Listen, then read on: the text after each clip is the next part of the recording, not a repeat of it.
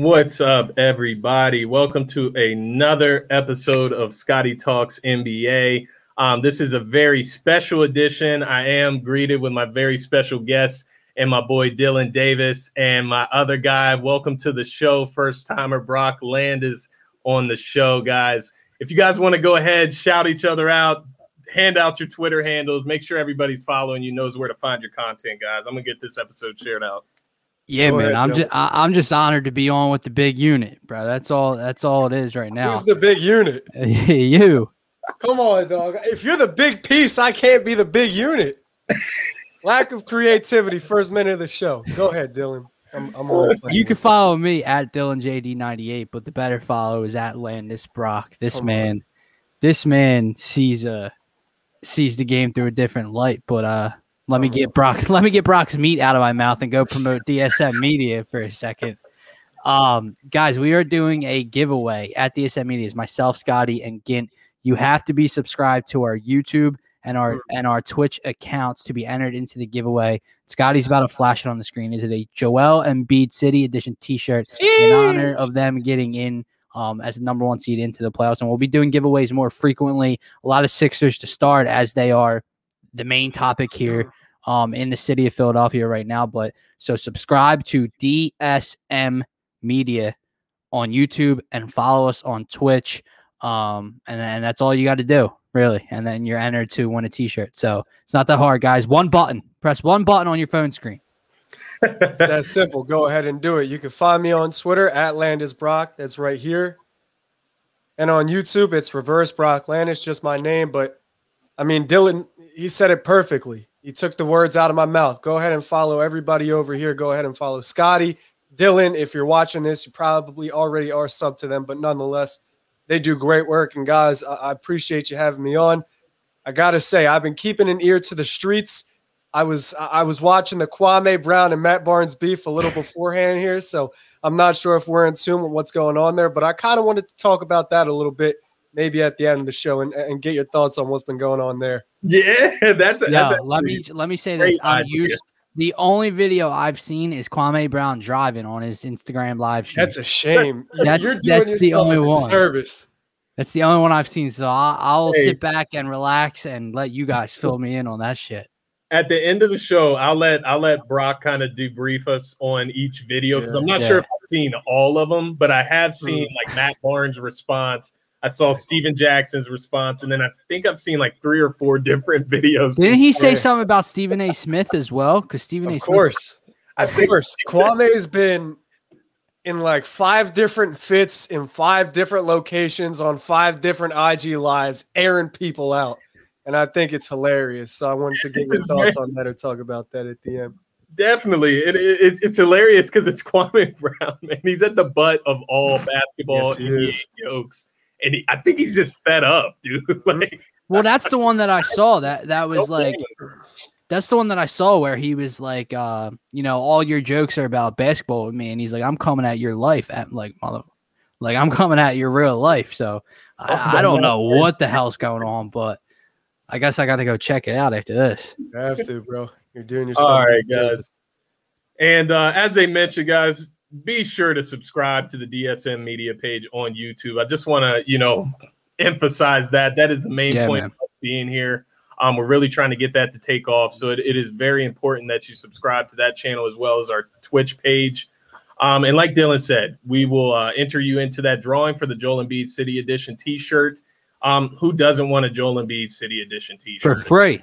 They're the number one seed in the playoffs. Free shipping. It's just right at your doorstep. All you got to do is hit subscribe and follow on two different accounts. exactly, accounts. Back man. in the mail, it's gone. That's simple. Yeah. exactly. So uh, tonight, guys, we're going to get into some NBA, um, obviously playoff predictions, regular season accolades talk.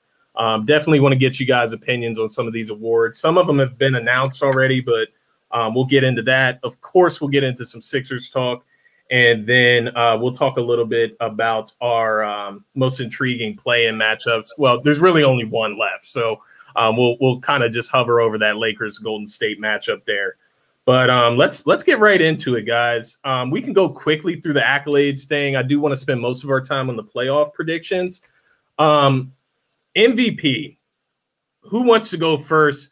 Who wants to give their case for their MVP? Who is it? Who who do you guys got? I'll, I'll send it to you first, Dylan.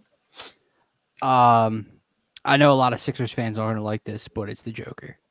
Uh, and it pains me to say that something about him irks me. I talked about I talked this with uh to Ginn about this earlier, but um guys, I'm not saying that he's better than Joel Embiid. I'm not saying he's the better center. He's not, but he is the MVP of the league right now. Like you, you can get mad at the he hasn't missed a game argument, but it, it's in the argument. He hasn't missed a game. Joel Embiid's missed 20 or so games in a 72 game season. Joel Embiid went on the floor as the most dominant player I've seen all season long but you have to be on the floor. I get it. Joker doesn't play great defense. Um, I get Joel Embiid scores the ball more than he does. I got all that. When Jamal Murray went down, what was each and every one of us saying?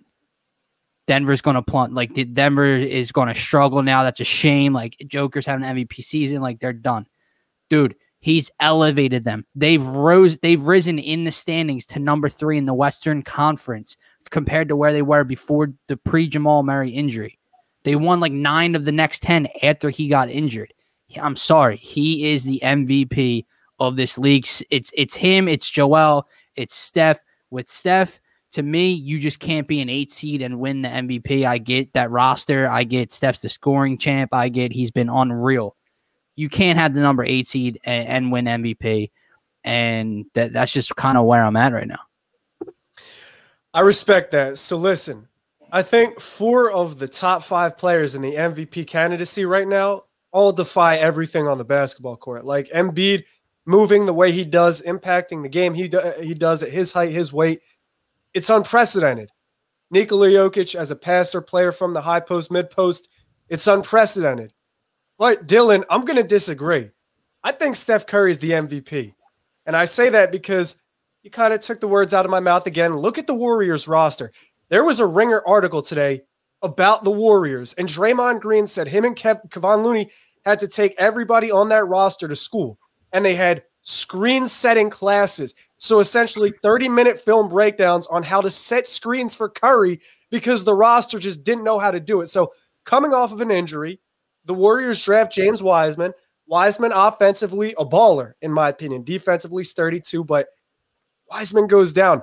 There's no center there there's nobody to alleviate the offensive pressure. Steph Curry has to do everything. He probably carried the heaviest offensive load in the NBA. You look at halves with 20 plus points scored, way more than Embiid, way more than Giannis, way more than Jokic. They are an eight seed, which is a little disappointing, but look at that supporting cast. Giannis is an eight seed with that supporting cast. Jokic is an eight seed with that supporting cast. And mind you, Steph Curry is doing everything he does at the point guard position. So Jokic his height and weight, he could get a bucket whenever. He could shoot over a defender, get in the low post, get a bucket whenever. And Embiid, the same. Giannis, all he's got to do is sprint. He's just got to spam turbo. He's at the rack. He can get a bucket. Steph Curry is an undersized guard that's getting faced with doubles, triples, and quadruple teams at half court. That blocks his vision, and he really has no one to pass to. If he drives and kicks, Andrew Wiggins isn't reliable enough. He's been great since the All Star break, but it's Andrew Wiggins. Who's he going to pass to? Would you and trade him? Would you trade him for Nico a box Mannion? of cookies? What's that? Would you trade him for a box of cookies? Who? Andrew Wiggins. Andrew Wiggins? No, I wouldn't. I, am, am, I the only I one? Stephen A. Stephen yeah. A. is a crazy, crazy guy. Crazy guy. He's he's trying to milk everything for for views and ratings and whatnot. So he's saying outlandish stuff like that. But I mean, listen, I think Curry is the most valuable player in basketball, and this Warriors roster without Steph Curry is historically speaking, one of the worst rosters of all time. So uh, I think, given everything that Steph's accomplished this season, he's deserving of MVP. So, so real quick, Scott, before you give yours, all like. Yeah. I agree. Like, if any one of those three, four, five, there's a couple guys like you named that that I'm not going to. You're not going to get an argument for, out of me, really. Like, mm-hmm. I'm okay. I understand why each of them could win it. I'm the same the re- way. The reason I say not Steph is like it's more of a Joker thing than a not Steph thing. Like, yeah, the the eight seed's the really the only argument I have over Steph. But when you look at the Joker and like even when you compare him to the Sixers and Joel Embiid, you know, yeah, the Sixers are the one seed in the East and the Nuggets are the three seed, so it seems off. But what are their records compared? I, I didn't look at this before, but it's very it's like a game or two difference. Like their records are almost identical. And like I said, when he lost Jamal Murray with 25 games left there. So we everyone thought this Nuggets team is like a five or a six seed now. It's sh- like everyone was like, oh, that's a shame. The Nuggets had a chance this year. They were knocking on the door. He goes down, season over. It's not really the case anymore. Um, but yeah, like I said, I don't. It's it's not really an argument against Steph. It's not an argument against Joel. It's more so just what he um he's done this season. Yeah, and uh, I, I'm I'm going to present like a devil's advocate counterpoint to the you know Jokic conversation, but just to you know kind of fall in line here, I, I actually am going with Jokic as my MVP um, this season. Um, for similar reasons to Dylan, uh, the 72 ga- all 72 games played is is Mhm. huge for me, especially when I'm thinking about him compared to Embiid. Now, Brock brings up a, a great, great discussion of Stephen Curry, and um, I don't know. I'm on the fence of Steph Curry and Joel Embiid for number two on my list. Um, obviously, I know there's bias in there with with Embiid, but Mhm. um, I, I have loved what this guy's done this season, and the the dominating. The thing about Embiid is domination. I think for me, and Yes, for sure. when he steps on the court, his presence, like this is a seven-two, like three hundred pound man, and there's not much you're gonna do about him if he's Yeah. hitting jump shots, if he's hitting three pointers, and then he decides to go to the rack and dunk on your head, like similar, you know, not similar to Giannis in that sense, but just similar in that freakish athleticism, um, and and just you know skill, but. I gotta, I guess what it is, I, I just gotta give love to the big man. You know what I mean? Like Jokic, what what else? It, I guess my argument for Jokic is what else does he have to do? Yeah, with if not this year, when? yeah, yeah. If it's not this year, then he's never gonna win it, right? Like the efficiency's through the roof. The the uh you know the passing is always there. He's he's a double double you know machine, triple double machine in, in a sense. So um I guess when I'm thinking about you know Steph Curry, and this this might not be the the right conversation. I, I just think about you know guys like Bradley Beal, and you know the the counter argument there is like Russell Westbrook's averaging a triple double, so he does have help there. Um, but I think of them in like the same light, you know, when the, with their scoring ability and the ability to light it up. Obviously, Steph is on a, a higher magnitude than than Bradley Beal, of course. Um, but I don't know. It's just the eighth seed and the the history that comes along with the MVP. I guess that's where it really bothers me because then I think about you know teams that Kobe Bryant was on, and it's like, oh, he didn't get MVP because his team wasn't a certain seed in the Western Conference. And it's like maybe maybe that's not the right way to go about it you know going forward. You know maybe we should change the direction of the history but i think it kind of taints the history if you do you know you know you Yeah. kind of go away from it. Similar to like uh you know having a 72 game season that season can no longer be compared to 82 game seasons anymore right like so that's that's kind of where i'm at with the mvp you know voting as far as how i rank it but um, I'm I'm with you guys. I think there's probably three or four guys that could win the MVP, and Yo, I, I wouldn't care. Like Giannis could win the MVP. His numbers are similar, if not better, than his numbers when he They won are. the MVP the last two times. So I'm not going to get mad at that. You know what I mean? So I, I'm I'm with you guys on that sense. Ken, sticking on the MVP conversation for a second. Me and Gint, like when we did the show earlier, um, and we were talking about MVP and stuff, and I wish he was on here with us because it would have been like two and two. We need a tiebreaker because he's he's Steph um for MVP, but like he's kind of you know the same way. But um, the CP3 argument, That's I'm not one. getting it, dude. I'm not. Oh, you don't get it? No, I, I don't. And I, mm. I was going Not back and forth with a guys, but I commenter. is in the combo. No, here's my thing with it, bro. Like, so, and someone said the other day, like, oh, like this is the same Suns team, but add CP3, and now they're a two seed and they're dominant in the West. Okay, here's the thing: he's not the best player on his team. that's fair. So how can he be the MVP if he's not the best player on his own damn team? And someone was like, "Oh, well, best doesn't mean most valuable." Okay, sure, I get that. If you take Devin Booker off the Phoenix Suns, are they the number two seed in the Western Conference with just Chris Paul and not Devin Booker? Hell no. I'll answer that one for you too. Hell no, they're not the number two seed or even close to it with just Chris Paul and not Devin Booker. He's not the best player on his own team. I don't know where it came from. I guess because the Suns have surprised a lot of people and he's like the new piece and he's he's CP3 and I love CP3. He's an all-timer. He's not in the damn MVP conversation, dude. I don't understand it. I think that honestly, I and this is just me guessing. I think it stems from his time in OKC and just seeing how he can turn around these young teams. But you had something to say, Brock. Go ahead, man. I was gonna say there's two problems. The first, we're taking LeBron James for granted because he probably could have won the MVP every single season for the past 10, except there there's just no parity. And it kind of gives people like these runnings for MVP where it's like based on voter fatigue, we're not going to give this to Bron for 10 straight seasons. So the next best is Giannis this year, or the next best is Harden. We'll give it to them and reward them because otherwise it wouldn't be fun if LeBron won the award every season. So that's the first thing. The second, I think people really struggle with like contextualizing data and statistics. So they might see Phoenix's record. They haven't made the playoffs in over a decade. They see where the Suns were projected to be, where they actually are, and they take all that and throw it into a blender. So in a blender, yeah, Chris Paul is an MVP candidate. But in reality, I don't think he is. So I agree with everything you guys are saying, Scotty. I really like your point with Embiid. He might not win the most valuable player award, but in terms of most dominant, mm, Yeah. there's nobody more dominant. Like striking the fear of God in a five players on the court. This dude's size is something we Yeah. can't match up with. If he hits his J, he'll hit it from 15 feet, from 30 feet under the basket. He'll cook someone with his handles. Defensively, he's going to shut everything down in the interior. So, in terms of most dominant, like he's one of seven players to only average 16 in the first half. And it's like Michael Jordan, it's Kobe Bryant, it's AI, it's Tracy McGrady. So up there with some legends. And he's doing this with like 12 free throws at least a game.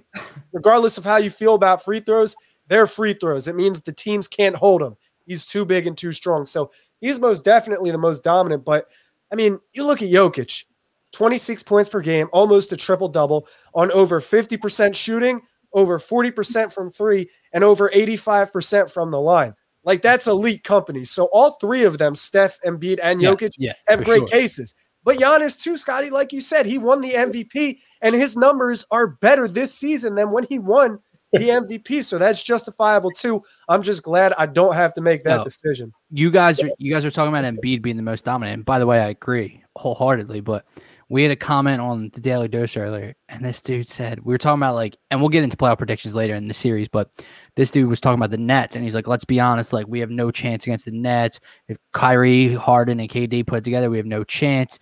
And he goes, and he says this at the end: all all they all it takes is for them to uh find a way to shut down Joel Embiid. I don't. Where are they pulling that out of their ass from, bro? Where's Bro? Where are the You Brooklyn? know where they are. You- Stopping you know Joel they are. Embiid, dude. They listen to the mainstream media and the content creators that have followings and just scream in front of a camera to generate views. They don't watch the game. They'd rather somebody tell them about the game or the players and then be told they're right or wrong than actually, you know, fish for their own opinions. So, I mean, it, it just shows a lack what, of what are you gonna do, bro? You're gonna throw DeAndre Jordan at him? You're gonna double him for seven games? What, what are you gonna do? They they have no answer. And I was just like, but dude, that's that, that's a good prerequisite because we're definitely going to have a conversation Oh, about yeah. Brooklyn and Yeah. Philly, Brooklyn and Philly that needs to be had. So sure. let's keep For rocking. Um, so I guess what we can kind of end the MVP segment on is, you know, I think I think we should clarify, you know, for people that do think that like Chris Paul is an MVP candidate. I've heard, you know, and and part of me does agree with it. Part of me gets what you guys are saying as well. So like Julius Randle, I've heard him brought up in MVP conversations. It's like that, yeah, maybe if you have like 15 contenders for MVP Right. and you had to select like 15 guys that would be in the conversation, but there are tiers to the conversation. So, you know, everybody outside of the four guys that we just mentioned are probably in that next tier of MVP candidates. Yeah. So I, I think we just got to, Did- you know, did Julius let's Randle make the All Star team? it our standards, He you did, know, right? what we're talking about Yeah. here. But that's what I'm saying. Like, I just forgot that that he did. Well, if So Chris we're Paul's in the talking conversation, fringe- Julius Randle has to be there. Yeah. Yeah, okay. In a vacuum. Except, except, except, yeah, in a vacuum. Except for the fact that I'm just saying, fringe All Star player does not turn into MVP. Hey, you ain't gonna disrespect Julius Randle in this live stream. That's my Yeah. dog. I Yeah. love Julius Randle. That's fine. I let, I let, that, that's all good, bro. I let Toby disrespect him at the game I was at at the center Okay, a couple months okay. ago. okay. All right, guys. So we got Jokic, Jokic, and Steph. with Yes. Down down below there. Yeah, for all the um, people that are going to say we're biased Sixers fans, there you go. Yeah, Nobody picked No one him. picked Joel. Hey, if he wins, I'm not going to be angry. Don't get me wrong. I'm rooting for Yeah. him. you know, um, I gotta I gotta be objective at least.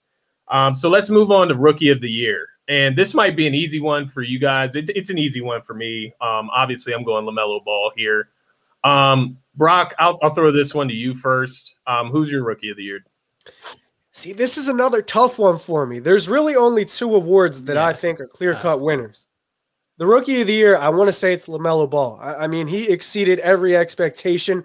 He kept Charlotte afloat when he went down. Charlotte stayed afloat. Unfortunately, that play-in game yesterday might negate what what people decide with rookie of the year. Did they know that was a play? Did they know that was a play? I, I don't know. I don't know. Somebody oh, was wild. apparently not. apparently not. But I'm inclined to think Man. that if you're gonna deduct, I guess, points per se from Joel Embiid in the MVP conversation for missing games, then you might have to hold Lamelo to that same standard. And if you do by default, I think Anthony Edwards has to win Rookie of the Year. And I think Lamelo, coming out of where he came from, like playing in the NBL and everything, people that watched Lamelo, they knew what Lamelo was. Like Mike Schmitz, scouts, everyone knew what Lamelo's ceiling was. He will be as good as he wants to be because he's that talented. Whereas Ant, he was picked. Everyone's like, well, the kid likes football. The kid likes rapping. He's rapping to Lil Baby. He's a thug. He's not going to do this. He's not engaged. He doesn't like basketball. People were disrespecting the hell out of Anthony Edwards. He gets off to a rocky start. COVID hits Minnesota. He's shooting like 42% from the field. He doesn't even compare to Tyrese Halliburton at one point. But then ultimately, Ant Edwards turned everything around. Like he posterized five dudes in one week as some of the best dunks of the NBA season. And statistically, he went out and turned everything around with field goal percentage, three point percentage, points per game. The efficiency skyrocketed. And if you watch him play, like he developed real quickly, just navigating around screens, knowing where the defenders are, how much space he had, getting buckets. He just opened a bag that he didn't really open the season with. So I think if you're going to deduct points from LaMelo by default, and Edwards wins. But if you're not going to do that, Scotty, I agree. LaMelo is the clear cut winner. So I agree that it it comes down to two. I don't think there's anyone else in the race or even close to the race. Um, but what I'll say, Brock, like I completely agree with your point. If you're going to take points off of Joel for MVP, you have to do that as well. But if we're talking seeding for MVP as well, you have to do the same here for these two organizations that aren't very good. Um, and Edwards and the Minnesota Timberwolves are a laughing stock. They're awful. And LaMelo Ball, you know, comes in and the Hornets aren't a very good team. They weren't a very good team what's by any means. And, you know, they were in a play-in game. They were an eight seed for a majority of the season, you know, and then they had to play in the play-in game as what were they, the nine or 10, I forget. But, um, so, I mean, I guess if they were the nine or 10, it's not that far off. You know, they, they wouldn't have made the playoffs in a real year. Minnesota wouldn't have made the playoffs regardless. Um, so it, it's very tough for me. Um, and part of me almost let me ask you guys this too before I like give my pick. So obviously, like Ant Edwards was the higher selection, so like he get he's getting a lot of news and a lot of noise around him too. But we know the ball name. We we trust like everyone knows that family, right? So do you guys and like when you see Sports Center and ESPN on Twitter and everything posting every little thing LaMelo Ball does, dude? Like I remember the Sixers beat Charlotte's ass on the road earlier in the year, and he got a steal and then splashed a three with like 40 seconds left to cut the game from like 13 to 10. Like it, it was over. And they were like, LaMelo Ball says the game's not over. Whatever. I'm like, bro, the game's over. So like, do you guys think like just the hype over the name and over Lamelo Ball like plays a role in this too? Not that he wasn't spectacular because he's it, he's one of the two options, but like, do you think that plays a factor too? So I, I would say definitely. Um, but I think what it really what it really means is that he was able to, you know, exceed Live up, yeah, okay, sure. or at least live up to him. You know what I mean? If we're still raving over him, you know, after the season has Right. concluded. Um, I, I think, you know, to you brought it up, I believe, Dylan. Um, you mentioned the, the fact that the Hornets were at the eight seed for most of the season. And when LaMelo Ball was playing, he was like they were a four or five. Peaking. Yeah, he had them peaking at like a four or five seed. That doesn't mean a ton in the Eastern Conference. Um, but I, I think what really does it for for Lamelo Ball for me, and it's it's not really the stats. Like he has great, you know, he has good, great rookie stats. Honestly, um, it's really just kind of the the personality and the the aura that he brings to Charlotte, who really didn't have like that swag or like that identity, and he kind of gives them. He's given like the Hornets life. Um, and, and on top of that, he does he plays winning basketball. You know what I mean? He's he's a facilitator. He makes other guys better. So I, I think, you know, I get the Ant Edwards. I, I get it. He, he definitely turned it on the second half of the season after the All Star break. And uh, he was playing when simply LaMelo Ball just wasn't playing. Mhm. Um, but, you know, it, it's like you guys said, it, it's, it's really just preference at that point. It will be a tough conversation. I think that's a good point. Um, you both brought to my eyes. You know, I really wasn't looking at it that that closely, I guess. Um, but after you guys presented points about Anthony Edwards, I, I see So- it. So I, I could see him winning as well. Um, but my vote would go to LaMelo Ball. So here's my pick, and I know this is going to sound a little harsh because both guys are rookies. Anthony Edwards is not is he, he's not even the legal he can't even legally drink a beer, right? so and so this is going to sound harsh, but when you know when you watch the Timberwolves and the dumpster fire that they are in the rankings, uh, where they stand in the standings, it just screams you know blank stats, right? Lamelo's stats, Lamelo's numbers produced a playoff worthy team for 95% of this year. So I'm going to give my pick to LaMelo. Um, again, to me, it comes down to two guys.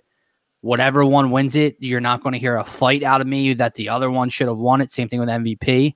Um, so that's kind of that's that. Another thing to consider too is there was no NCAA tournament, no March Madness, no SEC, and really no off season. So these guys are baptized by fire, like 19, 20, 21 years old. They have a, a little to no training camp. They don't know who their teammates are, what their teammates Correct. do, some some some new coaches. It's just all these different situations. And I think this draft class more than ever is probably going to take like two or three years to really develop. And who knows? Like I say this all the time, right? I compared De'Aaron Fox, or I should say the other way around. I compared Tyrese Maxey to De'Aaron Fox in, in, in their college statistics, the way they got their buckets, how they play. But the thing is, if there is an NCAA tournament and Tyrese Maxey balls out, drops 18 a game, 20 a game, he could be a top five pick. And then he could be in a completely different situation. Right, bro. And Think of Dante potentially be the Div. rookie of the year. I know so- this is like home homegrown thought here, but think of Dante DiVincenzo. Yeah, he, right. he's he's he's important to Milwaukee's success, but like Super just look, he was a freshman, and like he like yeah, that year that regular season at Nova, he was good.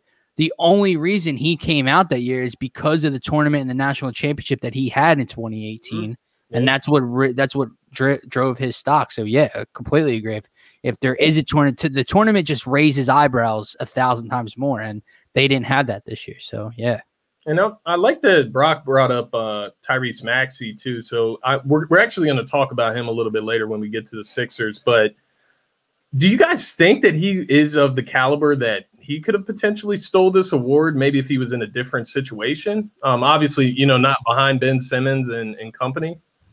One hundred percent. One hundred percent. I I absolutely do because you got to think like Lamelo has mouths to feed. He was coming off the bench. James Borrego says we've got Devonte Graham. We spent money on Terry Rozier. Gordon Hayward's here. There's mouths to feed, and he was playing that facilitator role for a little while. But Lamelo did have some shortcomings still, like the three ball. He had to improve that. Getting to the basket, he can always do, but finishing was a little bit of a problem early. So he had mouths to feed on top of the fact that he had to really settle into a role. And Edwards had a, a, a terrible start, to say the least. James Wiseman gets hurt. Who's to say that Tyrese Maxey, I don't know, gets drafted top five with not many mouths to feed in a good situation? He might average 20 a game. Like legitimate in the eight games he started, and of course, circumstances because he might play depleted teams and uh, play in a certain role where he doesn't have guys to feed, but he averaged 30 points per game in the eight games where he started. So who's to say maybe he ends up in a different situation where he's the head man, he's the starting one or two? He can most definitely compete. And the thing about Maxey is he's already got the driving game on lock. Like driving and finishing, it's on lock for him.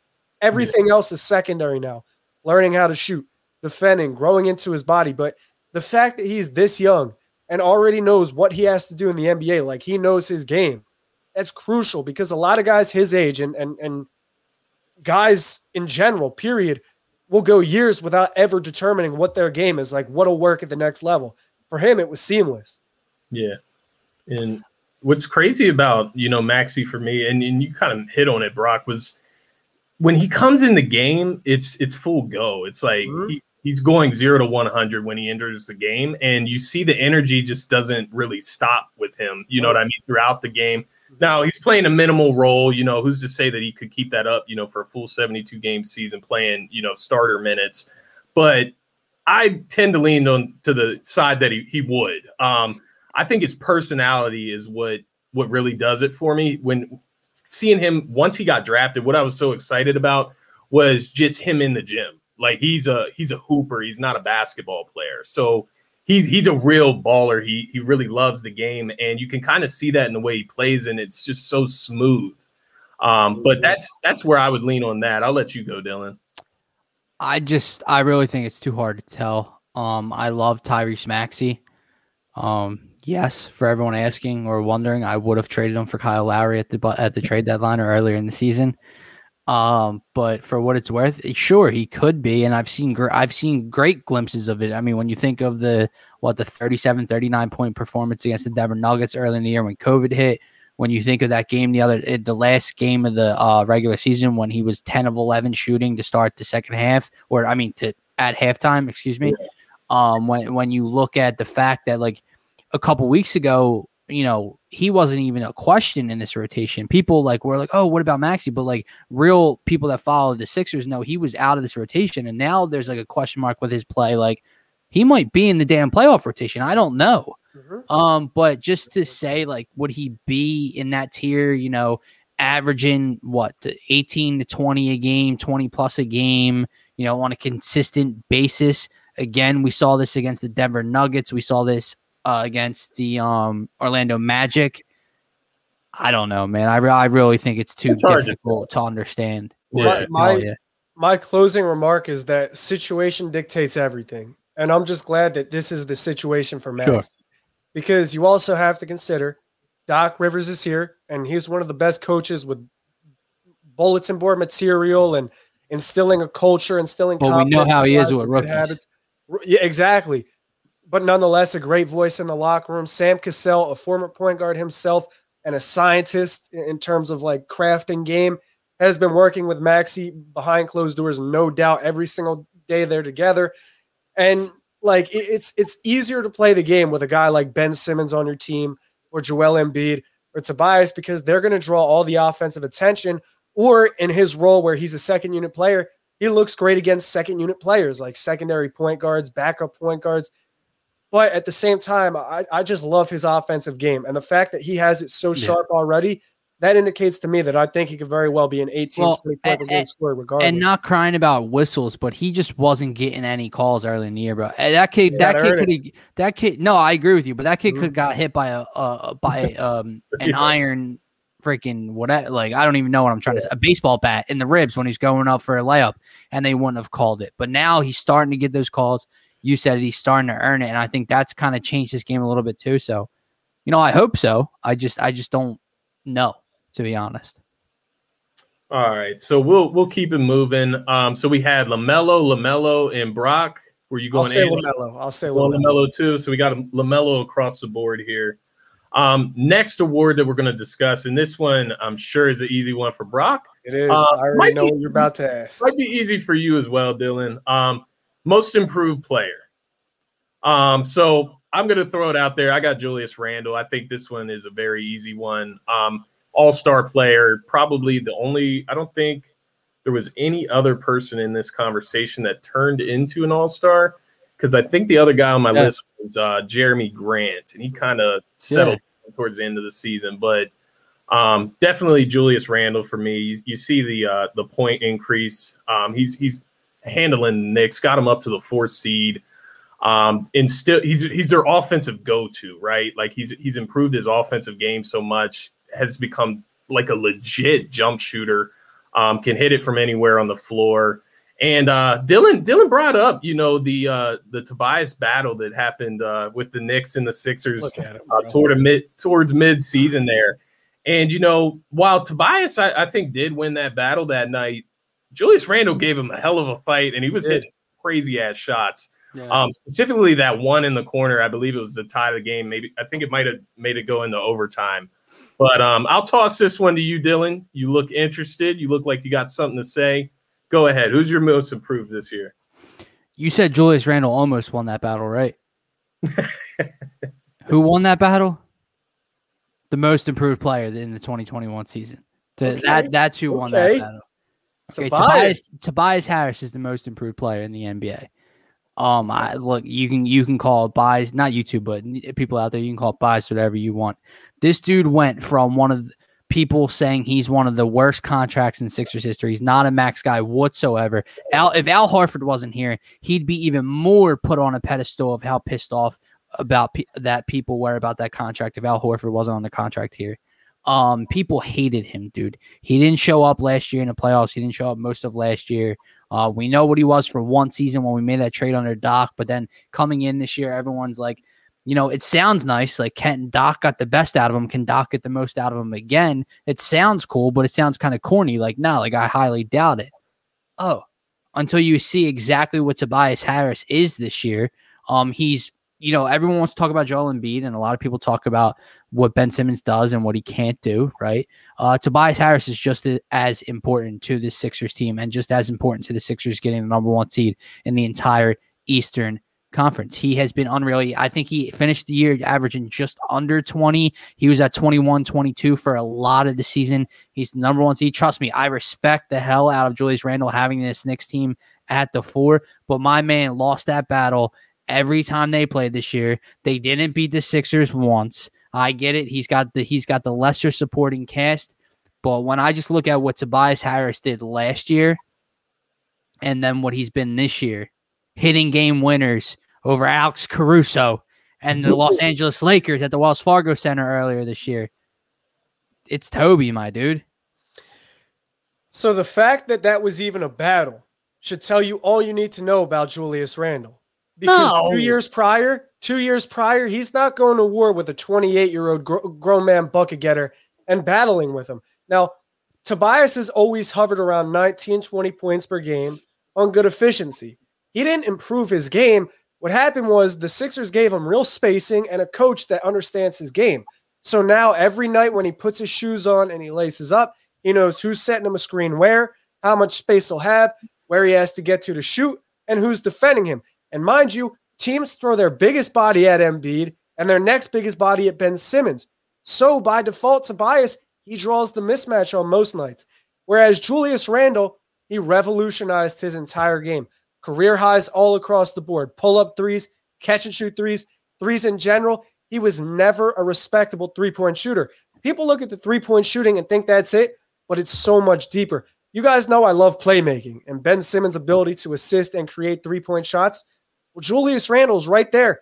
He's been top five in three pointers assisted this season because his coach is empowering him in a role where you're going to ball handle, you're going to get guys open looks, you're going to collapse defenses, you're going to draw doubles. And when that happens, look to the shooters, look to your teammates, look to guys around the perimeter. He's assisted so many Reggie Bullock threes, so many RJ uh, Barrett threes. Like his development has helped so many players on the Knicks individually. And when I look at Julius Randle two years ago, like I see a guy that leads the league in charges, doesn't have control of his body, a little bit overweight, not, not great handles. His handles weren't really tight, and he was really a one dimensional scorer. Now he, he can score at any level, so he's a multi dimensional scorer. He can shoot the three, mid range layups, whatever. He's a lefty, he'll bully anybody, and he can pass now. And because of that, like that improvement, which has also helped everybody on the Knicks, I don't think anybody came in more improved than Julius Randle. He said he watched guys playing in in the bubble last year, and he was pissed off. Like he had to sit at home and watch guys, his peers hoop, and he couldn't do it. So he had to sit down with the Knicks owner, the, the new GM, everybody. They talked to him about what he needed to do to succeed, who he needed around him to succeed. They got him that. They gave him the keys. He worked in the offseason with his, his trainer, Tyler Ralph, and he came back a brand new player. Yeah, and won, who won the battle? Well, the fact that that's a battle, it should tell you all you need to know about That- Julius. I mean, you you can take it from that angle, and it's not a, a wrong angle to take. But I mean, if you watch Tobias Harris strap up his shoes and play basketball last season for Without the doubt. 76ers, you wouldn't. I'm not saying all time throughout his career. I'm going off of 2020 to 2021. That that's kind of where my argument stems from. Not not all time. I I've seen. Tobias Harris be a, a fringe all star in with the Clippers and all that. 2020 was an atrocity for Tobias Harris. He was one of the worst contracts in, in NBA history at the time in Sixers fans' minds. He was the guy that, you know, in some people's minds, the Sixers chose to max Tobias instead of Jimmy and blah, blah, blah. We kept him instead of Jimmy. And it was awful. And then you fast forward to this year, and you know, uh, the biggest question here, here's one thing that like comes to mind when I think Tobias Harris this year. It's not just what he does throughout the game, dude it is the fact that one of the biggest questions that Gant and I had raised was who gets the ball at the end of games. You need one bucket. Who's getting the ball? And obviously, Joel Embiid comes to mind because he's the most dominant player on this team. He's the best player on this team. He's an MVP candidate. Blah blah. blah. Tobias Harris has had the ball in his hands at the end of games so often this year, and he's come through so often this year. And again, you know, to be honest, I'm messing around and I'm saying who won that battle. If Julius Randle wins Most Improved Player of the Year, I understand it. You're not getting an argument out of me once again with these candidacies. I'm just saying to me, Tobias Harris is more is most improved from 2020. Yeah. So I, I'm, I'm listening to this and, and I get I get the Tobias Harris thing. I just think that it's more based off of the narrative rather than his actual game. So like I think Philadelphia fans are just irrational to a sense. Well, yeah, um, of course. Totally switch up on him last year. Because um, I, I was under the thinking, you know, I thought, you know, maybe with Ben Simmons out, Tobias Harris can really find himself in the playoffs. And I think that train of thought really kind of deterred me away from Tobias Harris. Like once he didn't do that. But what I really realized was that everybody's just better when Ben Simmons plays. that's what it comes down to. And when Ben Simmons plays, Tobias Harris is way more comfortable. Um, but what it, you know, I, I, think Brock touched on it. You know, his stats always hover around like that 21 to I think 21 was like his highest he ever averaged mm-hmm. with the Clippers. And then it's it goes down to maybe like the 17, 18 point per game range.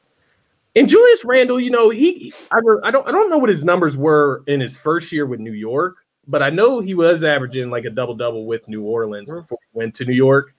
Um, but I think the reason that I'm so sold on Julius Randle as most improved is one, my thinking of where the Knicks were going to be this year. Like I thought that they were going to be at the bottom of the East, um, you know, down there with, you know, the bottom feeders. And they're up, you know, they're the best of the rest. Like after the the Nets, the the Sixers and the Bucks, they're the number four seed. Like it's not the Celtics, it's not the Heat, it's not the Hawks, it's the Knicks. And I just think that you know Julius Randle, the, the he's he's the man on that team. Like he is a dog, and he is the main go-to guy.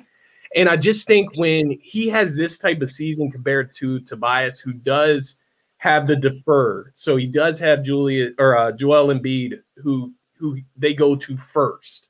And um, you know, when I look at Julius Randle, he's the first option for that Knicks team. Everything's built around him. So I think that's where I go with most improved, um, as well as the efficiency and the uptick in the in the metrics.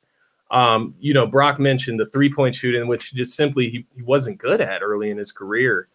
And uh, you look at the trajectory, I guess, of Randle's career, even, you know, leaving LA after the, the fractured leg in his first year. He was kind of underappreciated in LA, then goes to New Orleans, actually puts, puts up decent numbers in New Orleans, still underappreciated you know, when the New York Knicks signed him, talk about bad contracts. People were calling the Knicks crazy because they missed out on KD and Kyrie that offseason and they had to settle for Julius Randle. And this guy has them up at the fourth seed in his second year playing for the Knicks. I just, I think that's an incredible feat, but I definitely get where you're coming from, Dylan. I, I really do. Um, so we'll we'll leave it at that. So we got two Julius Randle and a Tobias Harris for most improved player. Um, we'll move on to defensive player of the year, and Another I, easy one. I think this one. Um, this takes ten seconds. Round it about. we could we could go around. Um, I, and let me start it out by this. I I I will throw respect to uh, Rudy Gobert's defensive game. He's great presence in the middle of the floor.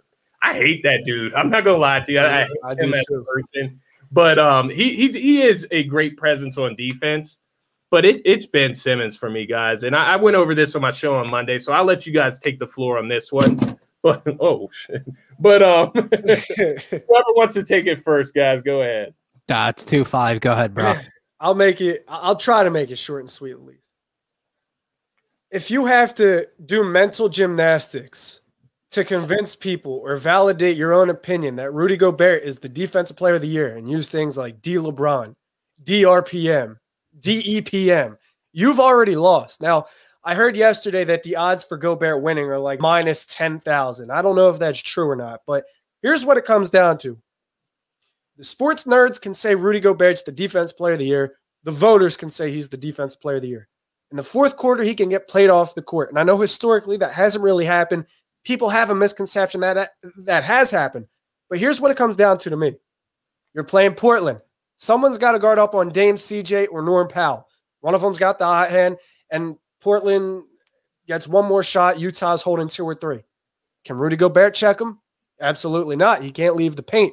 If Luka has the shot, if Kawhi has the shot, if Paul George has the shot, Devin Booker, Chris Paul has the shot, any guard that can shoot from 15 feet out and can dribble, if they have a shot and Utah's holding a lead and they don't want to get a three point or a two point make or give one up, rather, Rudy Gobert can't defend that player. So his numbers look great.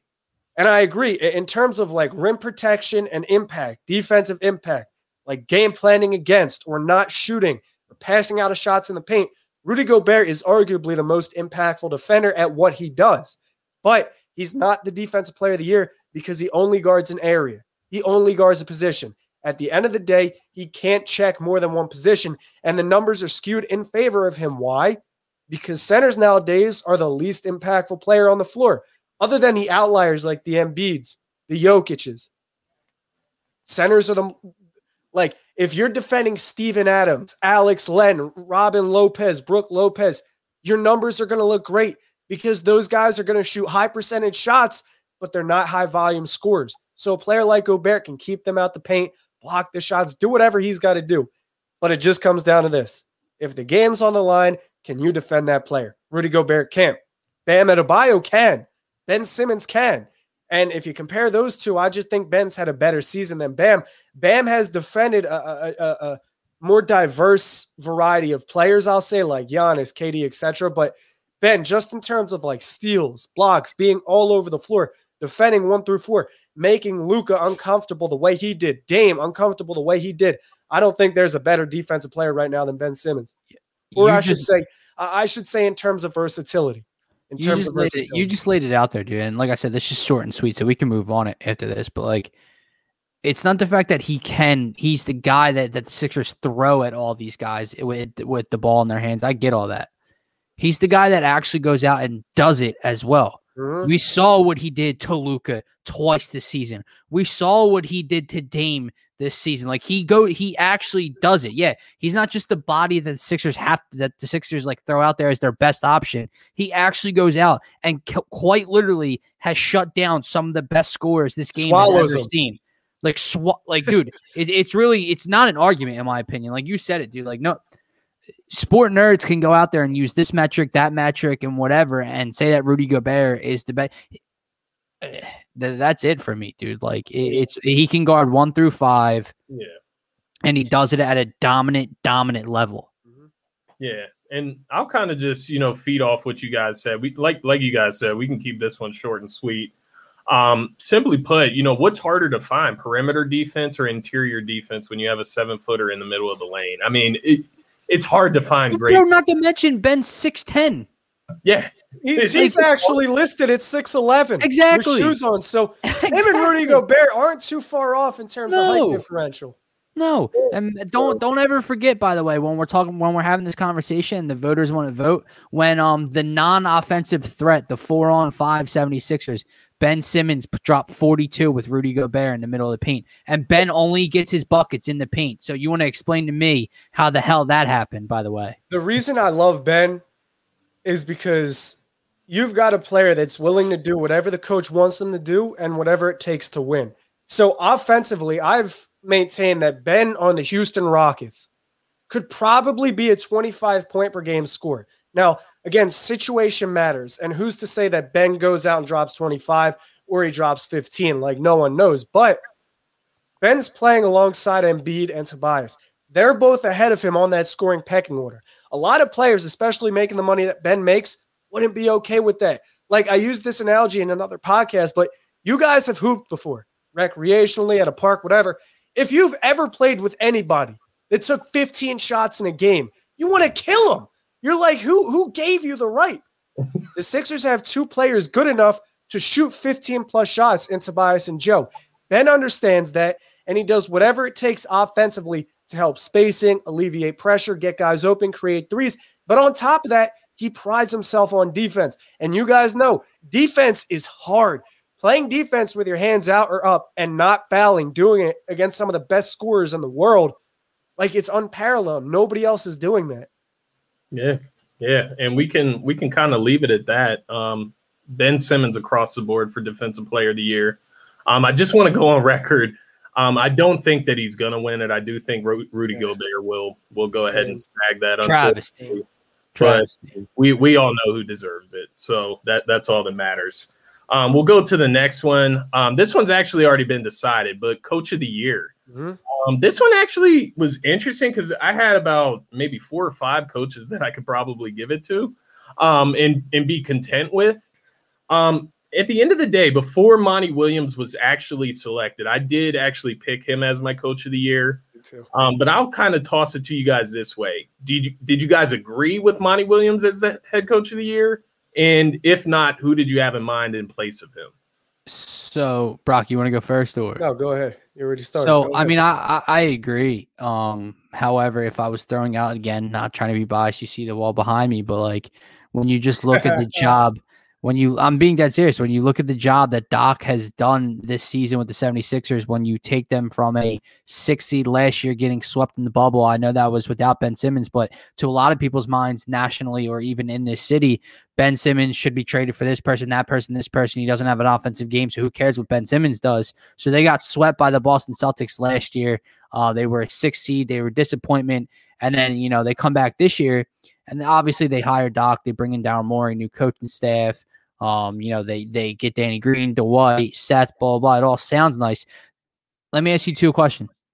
Do you expect the 76ers to be the number one seed in the Eastern Conference this year? You did? Absolutely. You did. Absolutely. I think you're 100%. I got receipts. I got receipts. I think, I think you're 100% drawn and you're lying straight I to my receipts, eyeballs right but, now. But I also had Boston as a top three seed, so okay. you got to discredit me a little bit. All right. I did not whatsoever. I, like I, I, I loved I was I was very hopeful for the 76ers, but in no way, shape, or form did I ever think, dude, they haven't gotten past the three seed or were they three, four, five? They were in that range for a long for the Ben and Joel year so far. And you get Doc elevating Joel to a MVP candidate he reincarnates Tobias Harris. You have all these things going, and they get the number one seed, and they're they have they have championship aspirations. When Joel's like what twenty six and Ben's twenty four, that doesn't happen very often. So yes, I would have given it to Monty Williams with what he's done in Phoenix, their youth and all of that. I like you get no argument out of me, and I would have picked him. But to play, you know, who else would I have considered? Yeah, I would have considered Doc Rivers. Yeah, I had him on my list as well. So there's four coaches that deserve this award, and the recurring trend is that there's four or five players for each award too that are deserving. I thought Thibs was at the very bottom of those four or five, but Coach Thibs with the New York Knicks very deserving. Doc Rivers was right there. Dylan, I agree with every point you made. He he, he literally rejuvenated basketball in Philly, instilled a culture, instilled confidence got spacing. Daryl Morey worked his his magic, and and everything looks great. Like Embiid career year, Tobias career year, Ben doing Ben things. Right. So of course, Doc deserves some some love for Coach of the Year. Quin Snyder had one of the best balances of offense and defense, and you got to think Utah has undersized guards, so they they really prioritize offense, but their defense has been great too, and they ran it back. Like they didn't really change anything. They ran it back and got better than they were last year. So Quin Snyder was probably two for me. And Monty Williams, I've had it one for a little while. I keep saying situation matters. And Phoenix is the perfect situation for Monty Williams. So they struggle to find a coach. Their GM does a lot of great work. James Jones steps in there, does a lot of great work.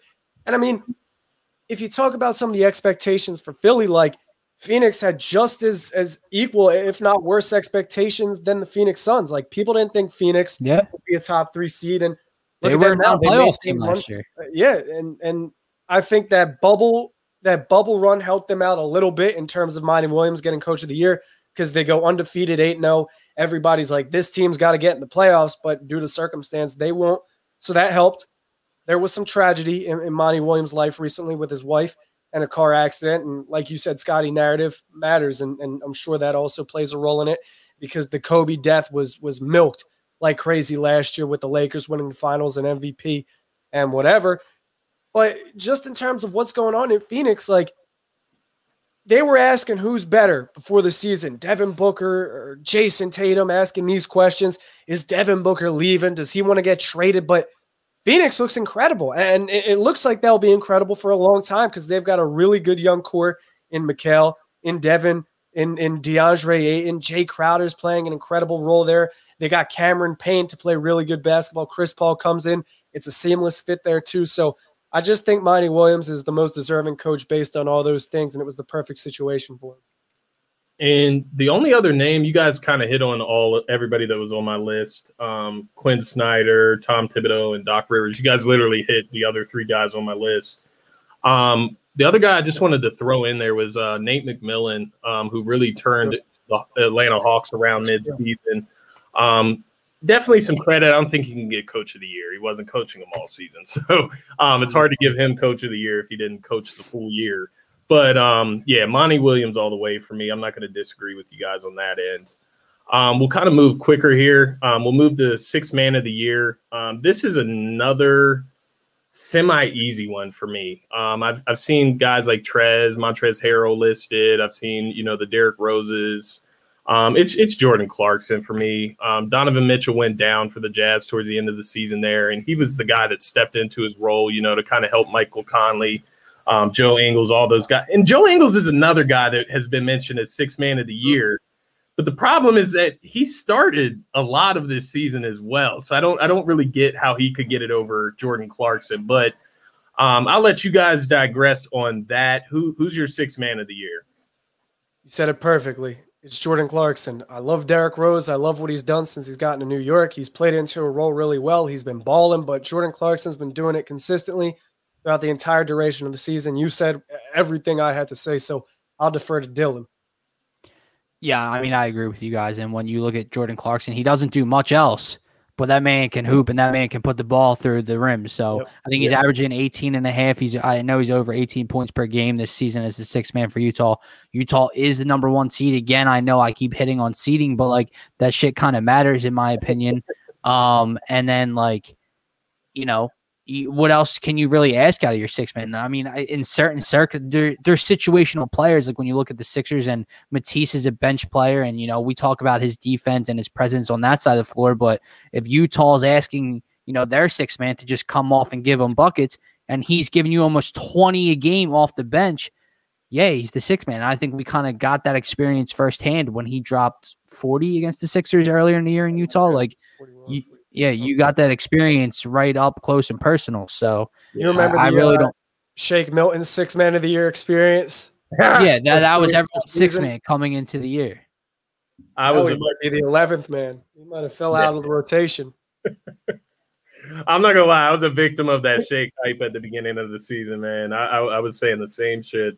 I think but, the uh, injury, uh, the, the, injury probably hurt because he, he lost some mobility and mentally that's tough to recover from for, for the for the time being. But I think Shake's gonna be cool. I think he'll stay in the rotation, honestly, and, and he'll be cool. I'll keep I'll keep my Shake comments to myself. We'll we'll talk about it when we get to the Sixers, that's for sure. Um, moving on, we can kind of just go through the surprising and disappointing teams. Um, I'll throw you guys my surprising teams, um, and then my disappointings. Um, surprising Phoenix Suns, obviously they're the two seed. I, I didn't see them go, taking that big of a leap up to into a top three Western Conference team. Um, the other one is the New York Knicks, once again, getting up to that four seed. I did not think that they would be getting even into the playoffs this year. So for them to be in the top half of the Eastern Conference is completely surprising to me. Um, disappointing teams. I got the Boston Celtics. They're sitting at what, uh, 36 and 36 in the regular season. You better include your boy in this one. Oh, I got you. I got yeah. you. You were Oh, man. I got the New Orleans Pelicans because I go. thought with the play-in situation, they should at least be able to create some excitement. Yeah, get ten games under five hundred play-in tournament, and these guys couldn't even get to the goddamn 10th seed. Damn. This 10 games under 500. And I hope Matt McGinty, I hope Matt McGinty is watching this show because before the NBA season started, we went through one through eight, East and West. And in the Western Conference, A, I had a co host tell me that the Phoenix Suns weren't going to make the playoffs, and that was a travesty. So we had a back and forth there. B, when we were talking about later down in the standings, and I said, you know who that is? Scott, you know who that is? That's Dame, Dame time right there. Yeah. Dame time's making the playoffs. And Gint laughed in my face and told me the New Orleans Pelicans were going to be the number eight seed or seven seed in the Western Conference. Damn. And that, my friend, I will be finding the tape on that pretty soon. Over Dame though? Like, yeah, dude. He told me he told me Portland was a fringe eight seed last year, and but all that shit. Get out of here. But I mean, I agree with you, Scott. Um, Phoenix is easy because no, I I mean I expected them to make the playoffs and be good not this good, not 50 plus wins in a 72 game season. And my main one is the New York Knicks. I know I, you know, not dog Julius Randle earlier, but you know, was was going at him a little bit when it comes to Toby, but of course they're surprising. They went from you know the one of the laughing stocks of the NBA, like oh my god, the Knicks just signed or traded for 42 power forwards. Like how how are they going to do anything? And they're the number four seed in the East. They're surprising when it comes to disappointment. I mean, yeah, the Pelicans obviously for the hype that you know Zion Williamson gets, and I get he he's got greatness in him and he's a freak, but like you know the great ones, and and I know he's still very young, but the great ones, you know, what, what's the word I'm looking for? They they make everyone better. They ele- they elevate everyone's games, and when you're ten games under 500, you're struggling. Um, you're struggling to get that out of me, my dude. Um, but outside of that, yeah, I, and yeah, the Celtics. You're right. That, that that's kind of the most obvious one. They've underperformed. I know Jaylen Brown's not out, not uh, there yet, but they are in the playoffs. Um, but that being said, I thought they were a top four, maybe five team in the East, probably four. Um, and they just haven't had their shit together all year. I really don't know what happened in Boston this season. It seems um, like always something you know this season. Yeah, and I, and I love it. Um, but yes. but uh, that that, that um, I agree with you on both of those. Outside of that, everyone was kind of just like, eh, meh. Okay, so I'll say COVID related disappointments would be Boston and Minnesota Timberwolves. Boston's Ooh. had to play with I think the highest volume of different combination lineups in the NBA due to COVID, due to injury, due to COVID related stuff. So Boston most definitely in the East. And Minnesota, I thought they were going to be better before the season. They open their wallets. They give Malik Beasley a huge, uh, huge contract. KAT says it's the year for me to prove myself. People been disrespecting me. I got to play up to par. They draft Ant Edwards. They bring Ricky Rubio. Rondae Hollis Jefferson was there for a little.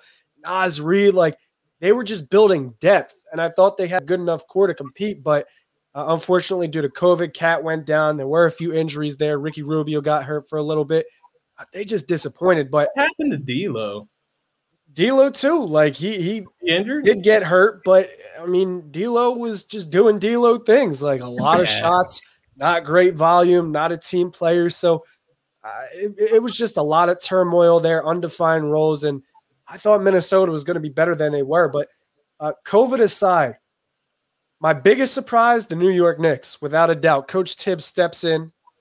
He instills confidence and good habits. Derrick Rose comes from Detroit, 18 a game, and he probably could still average 18 a game, but he's bought into the system where I'm protecting the ball, getting guys open looks, feeding my teammates, and playing good defense. That's what Derrick Rose has been doing. He's been incredibly efficient. They've got Taj Gibson playing really well. And you look at that team on paper before the season, it's like Alec Burks, Taj Gibson, Nerlens Noel, Reggie Bullock, RJ Barrett after a disappointing first season, Kevin Knox, Obi Top.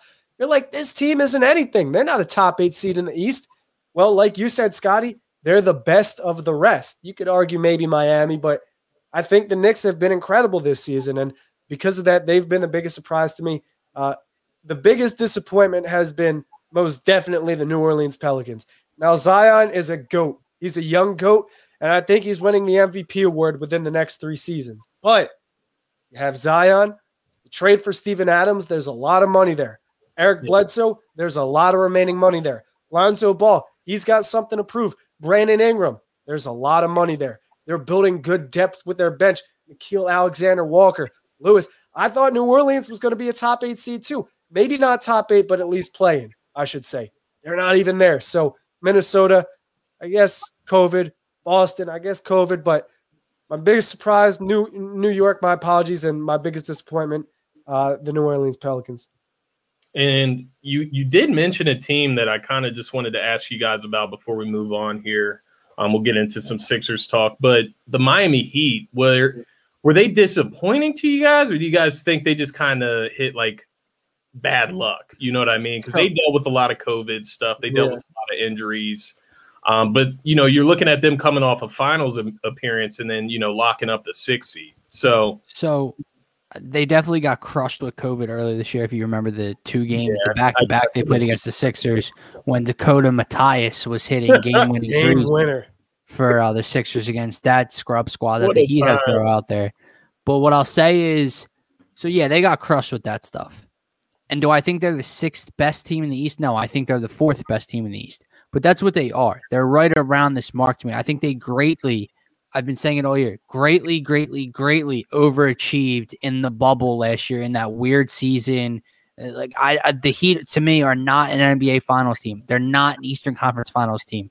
They're they're second round fringe Eastern Conference Finals. They're fourth, five seed to me. Yeah, I think they're better than the Hawks. They're better than the Knicks, but that's that's right around where they're at. They're not at the the tier that the Sixers, Bucks, and and Nets are. And I know you know if people want to throw, oh, they just beat the 76ers. Ask the other. n- Okay, great, congratulations, bro. like the Sixers are coasting to the one seed. What do you want? Like, but I think. I, they haven't underperformed. They haven't obviously they didn't overachieve, but they haven't underperformed because they're exactly what I think they are. I mean, yeah, seeding wise, they're a little lower than I thought, but th- that's because of COVID. Outside of that, yeah, they're probably a four seed, five seed. Miami's interesting. Like Miami kind of worries me. Not as a Sixers fan, but just in general. Like they play great defense, and defense matters in the NBA. Help defense speci- specifically, and in that department, Miami's got it on lock. Like their rotations, their help defense, it's tight. And they're a three point shooting team. Like they fire away from three. And with teams like that, if you go down, like you go down five, you might have to say goodbye because they go down three possessions, they convert, hit three threes. Now that five point lead is 10 plus and you're clawing. So if they're hot from three, they're tough to play, especially with those rotations. Dylan, I like your point where you think they're the fourth best in the East, but seeding probably cut them a little uh, like five, six. Yeah. I agree with that, but Miami got really hot at the right time. Like you look at their past 10 games, Yeah. overwhelmingly dubs. Well, Past 15, past 20, like they got really hot at the right time and they beat some really good teams. Jimmy Butler's been a dog. Bam Adebayo, potential defense player of the year, really, uh, I want to say revolutionized his game. He's not there yet, but 18 and 10, essentially great defense, added a jump shot. So I don't know. Miami kind of worries me for any team, and I can't wait for that first round matchup with the Bucks. well, there'll be a first round bounce, but hey, listen, here's what I'll say about that. And and this kind of precedes what we're going to talk about, but Giannis has a lot to prove. He's got a lot to prove. They've been top seed in the East for years on end now. They they've really underachieved overwhelmingly. And Miami's a team that has a lot to prove too. In the bubble last year, they go to the finals. Dylan, you said they probably overachieved in the bubble, and you're not the only one. Hundreds of thousands of people are saying the same. Miami shouldn't have been there. Circumstances was why they're there.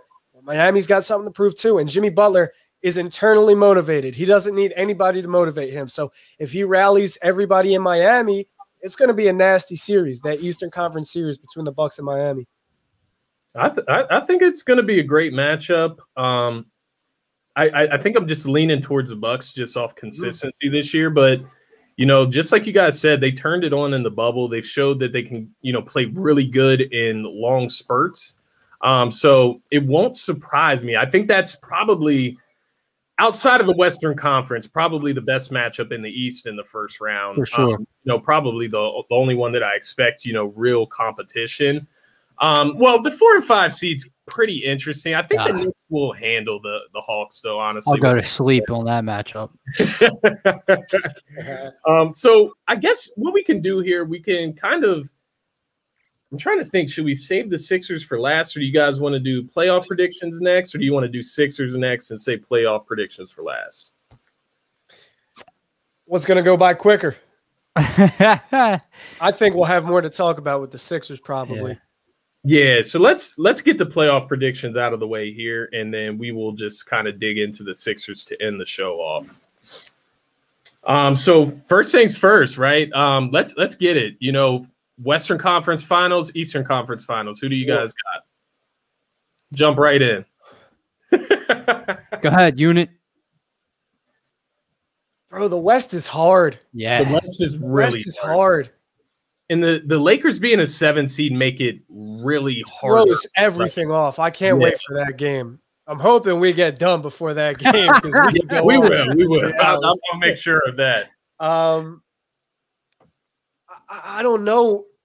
I'm going to say the Clippers are the team that prevails out west. I really think the Clippers are going to prevail. I think they're the deepest team. And I don't know, man. I won't bet against Kawhi, but the Lakers being in the play-in, it, it just complicates everything. Because, like, think about it from Utah's perspective. Like, they dodged everybody. They were cool in the entire regular season. They get a one seed, right? Now they're probably going to have to play the Lakers if all goes according to plan for the Lakers. They get past the Lakers somehow, LeBron and AD and that deep squad. They're going to have to play the Suns or they're going to have to play the Nuggets. Like they're going to have to play some Giants and, and out West, like you're going to have to battle. But part of me also really thinks Portland might make it to the Western Conference Finals. Portland got all the bodies necessary. They saw what happened last year and they stockpiled bodies. Like we need bigs to throw out the bigs in the Western Conference.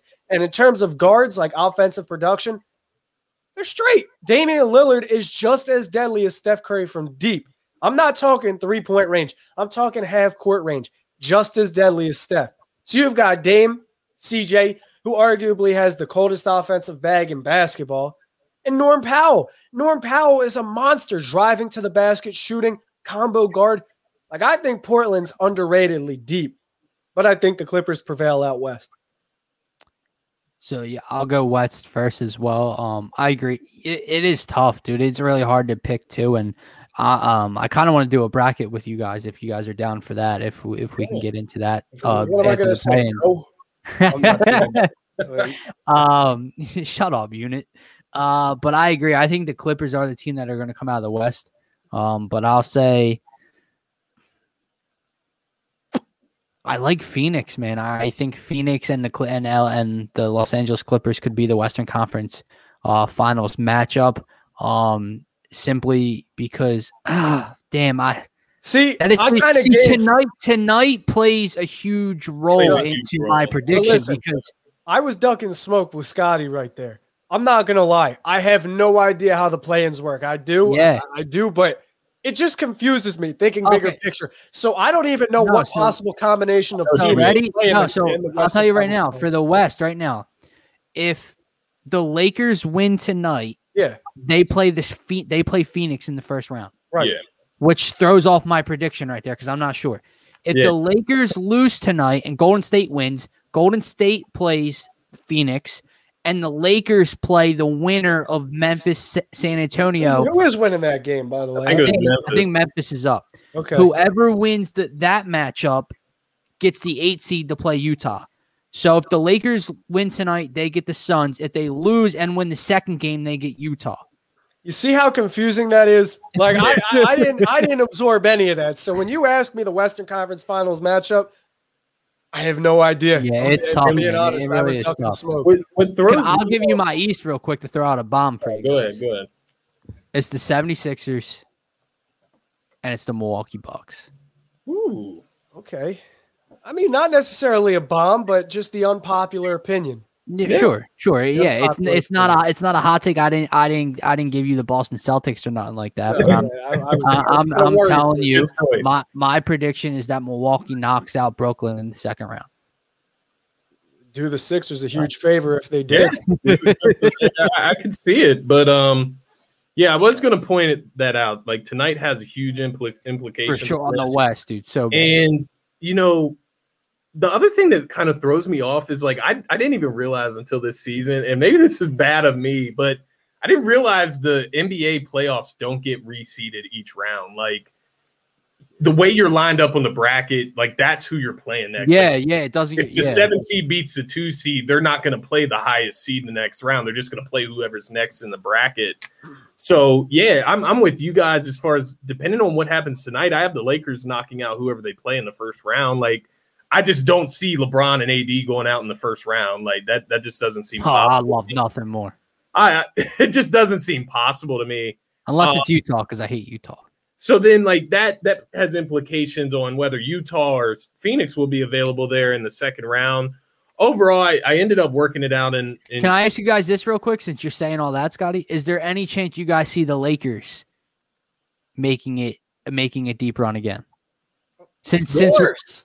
No, Once they but no, but you know what I mean. Round, But, yeah. but what you're what like we're all this we none of us have mentioned the Lakers going yet. We we said the Clippers, we said Portland, we've said Phoenix. None of us has said it. But just because they're in the play in, they went like so yeah, we could say of course, but like we, none of us have made that selection. It's because we don't want to.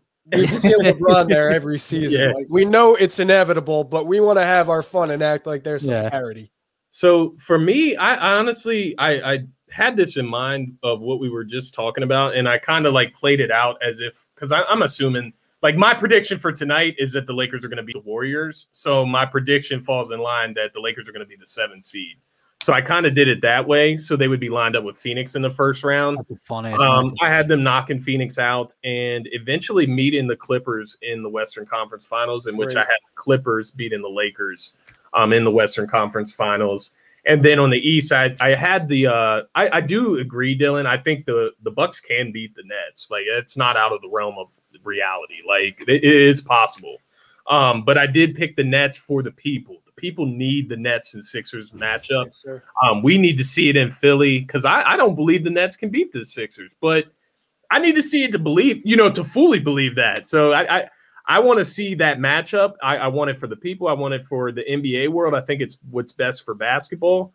But um, definitely in the realm of possibilities, the Bucks can beat the Nets. Like I, I don't want that to go unheard of. But I also believe that the Heat could beat the Bucks as well. So like it's true too. I'm it- it's just the, the way things could play out. But um, Nets, Sixers, and then Lakers, Clippers on my end.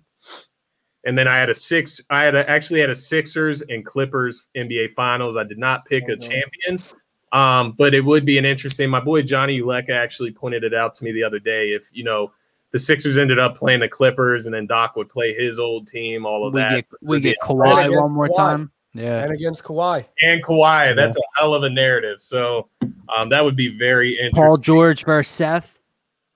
True.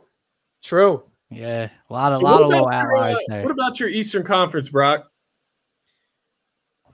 See, you guys got me thinking now. Like, I wish it was just as black and white as the Sixers Brooklyn Nets. I don't know. Like, Milwaukee could give Brooklyn problems. When they played Brooklyn, they went punch for punch with Brooklyn, and Yeah. Brooklyn really had no solution for Giannis in, inside, really. But the thing is, like, if there's any team equipped to game plan to stop Giannis, it would be Miami. Right? So let's say Miami Right. beats Right. Giannis, like And then Brooklyn gets Miami. what if Miami gets hot and they continue how hot they are and beat Brooklyn? And if they beat Brooklyn and Milwaukee, then it's like, God damn, who are they going to lose to? Like they just beat everybody. They beat Giannis, KD, Harden. I don't know if that's going to happen. I really don't. But let's say Milwaukee gets past Miami. Okay. Then they play Brooklyn. Even if Brooklyn beats Milwaukee, it's not going to be pretty. So Milwaukee might take Brooklyn seven games, and that fatigue is going to wear on Brooklyn. I think it's going to be Brooklyn, Philly. I think basketball needs that. Philly fans, Brooklyn fans, they need it. If you like the sport, that's the matchup you need. So I'll rock with Philly and Brooklyn. Yeah. And so we got it across the board. So we got Philly and Milwaukee uh, with Dylan, and then Brooklyn and Philly uh, with me and Brock, and then we got the Clippers. a lot of unknown in the West. got the Clippers and Lakers for me, and then I think it was Clippers and Suns for you, but depending on how. Yeah. plays. And then Brock, you I was think you duck had and the smoke for well. me. Yeah. Talking Fucking smoke smoke for for Brock. Because I don't know how the hell this bracket works. So I'm just going I, I to. feel you. I feel you. It's it's hard to know how it works because it's not it's not finished yet, right? Like That's true too. Yeah. Um, so we'll we'll move on. We'll finish out here with the Sixers, and then I will get you guys top five players going into the playoffs at the end. I do want to get that from you guys. Um, let's talk some Sixers. I want to start out with just obtaining the one seed. I haven't talked to first time talking to Brock ever, but haven't talked to Dylan since we got the one seed. Um, so if you guys just want to shed some light how you feel and what that actually means for the city of Philadelphia, what it means for the Sixers in, in the NBA as far as them getting the one seed. So a, it's obviously huge for seeding reasons and and future matchups into the postseason. When you get the number eight seed, um, the entire Eastern Conference runs through Broad Street, and then you get the winner of the Hawks and Knicks in the second round. You know, you know the Sixers shouldn't have this mindset, but we at, at uh, you know here can have the mindset of the Sixers are going to be in the Eastern Conference Finals. That's just my opinion, right? Um, when I look at it from the city of Philadelphia, and you know this is what I said earlier today, and it's what I'm sticking by. I just have a vibe right now. I'm chilling. I'm on cruise control until the Eastern Conference Finals. I believe in this team. And the last time that a team in this city held the number one seed into a postseason, a banner was raised. And that's the mindset that I'm going into this postseason with, um, with the 76ers team. And I just it's gonna be a it's gonna be a long road, in my opinion. It's not it's not gonna be held up short. So for me, you're absolutely right about seeding. but I'm kind of using this as an opportunity to let people know that they can't be so nearsighted. Like, you can't be so nearsighted where you see Ben Simmons and you hate him. You don't like his game. You don't like what he does. You wish he wasn't on your team. Tobias Harris is overpaid. Joel Embiid is fat and out of shape. He can't read a double team. Things like that. You can't be nearsighted. I like to preserve history. So I talk to as many old heads about basketball as I can, and I see the sparkle in the eye, the the passion in their voice when they talk about not only Philly specific players like Andrew Toney, Dr. J. Moses, but just players in general. This is an opportunity for you, Scotty, for you, Dylan, for me. If we have children, if we have grandchildren, we can tell them that we watched Joel Embiid. But it's different than saying we watched Dirk Nowitzki or, or Kobe Bryant because they played for Dallas, they played for LA. Like, this is an opportunity where we legitimately get to watch one of the most dominant players in basketball go to work every single night. You have Ben Simmons, who, as polarizing as he is, he's an enigma. And there's not many players that do what he does. Tobias, fantastic Hooper. Grown man, bucket getter, not many like him either. You've got Matisse, one of a kind defender. Doc Rivers, a coaching staff full of masterminds Sam Cassell, Burke, Joerger, Popeye Jones. So this is all of the right pieces of the puzzle coming together. They might tweak it over the years, but Doc got a five year contract. Morey got a five year contract. And this core is under contract until 2024 at least. So I'm taking this as an opportunity to really take a step back and be like, this is what we have in front of us. These are the good old days. Like when we're 40, when we're 50, we'll get to see this is what we watched, or, or say rather, this is what we watched. So I'm just appreciating the ride. I'm here for the journey. If they fall short in the Eastern Conference Finals, it's whatever to me. It's whatever to me because I know they're thinking bigger picture. And ultimately, when they blow it up, then people can say when they're right uh, or they're wrong about Ben, about Joe, about Tobias. But for the time being, I'm just enjoying this ride. Yeah, and and I think that was a, a very important point um, you guys both hit on some very great points, and you know it just kind of hints at kind of what you just said, Brock. You know, enjoy the ride. Stop, you know, criticizing so heavily, and and just That's be a nice. fan. You know, we get into all of this. You know, we talk about these players constantly, and we never just take the time to like appreciate them as fans. Like we are fans at the end of the day of the Sixers.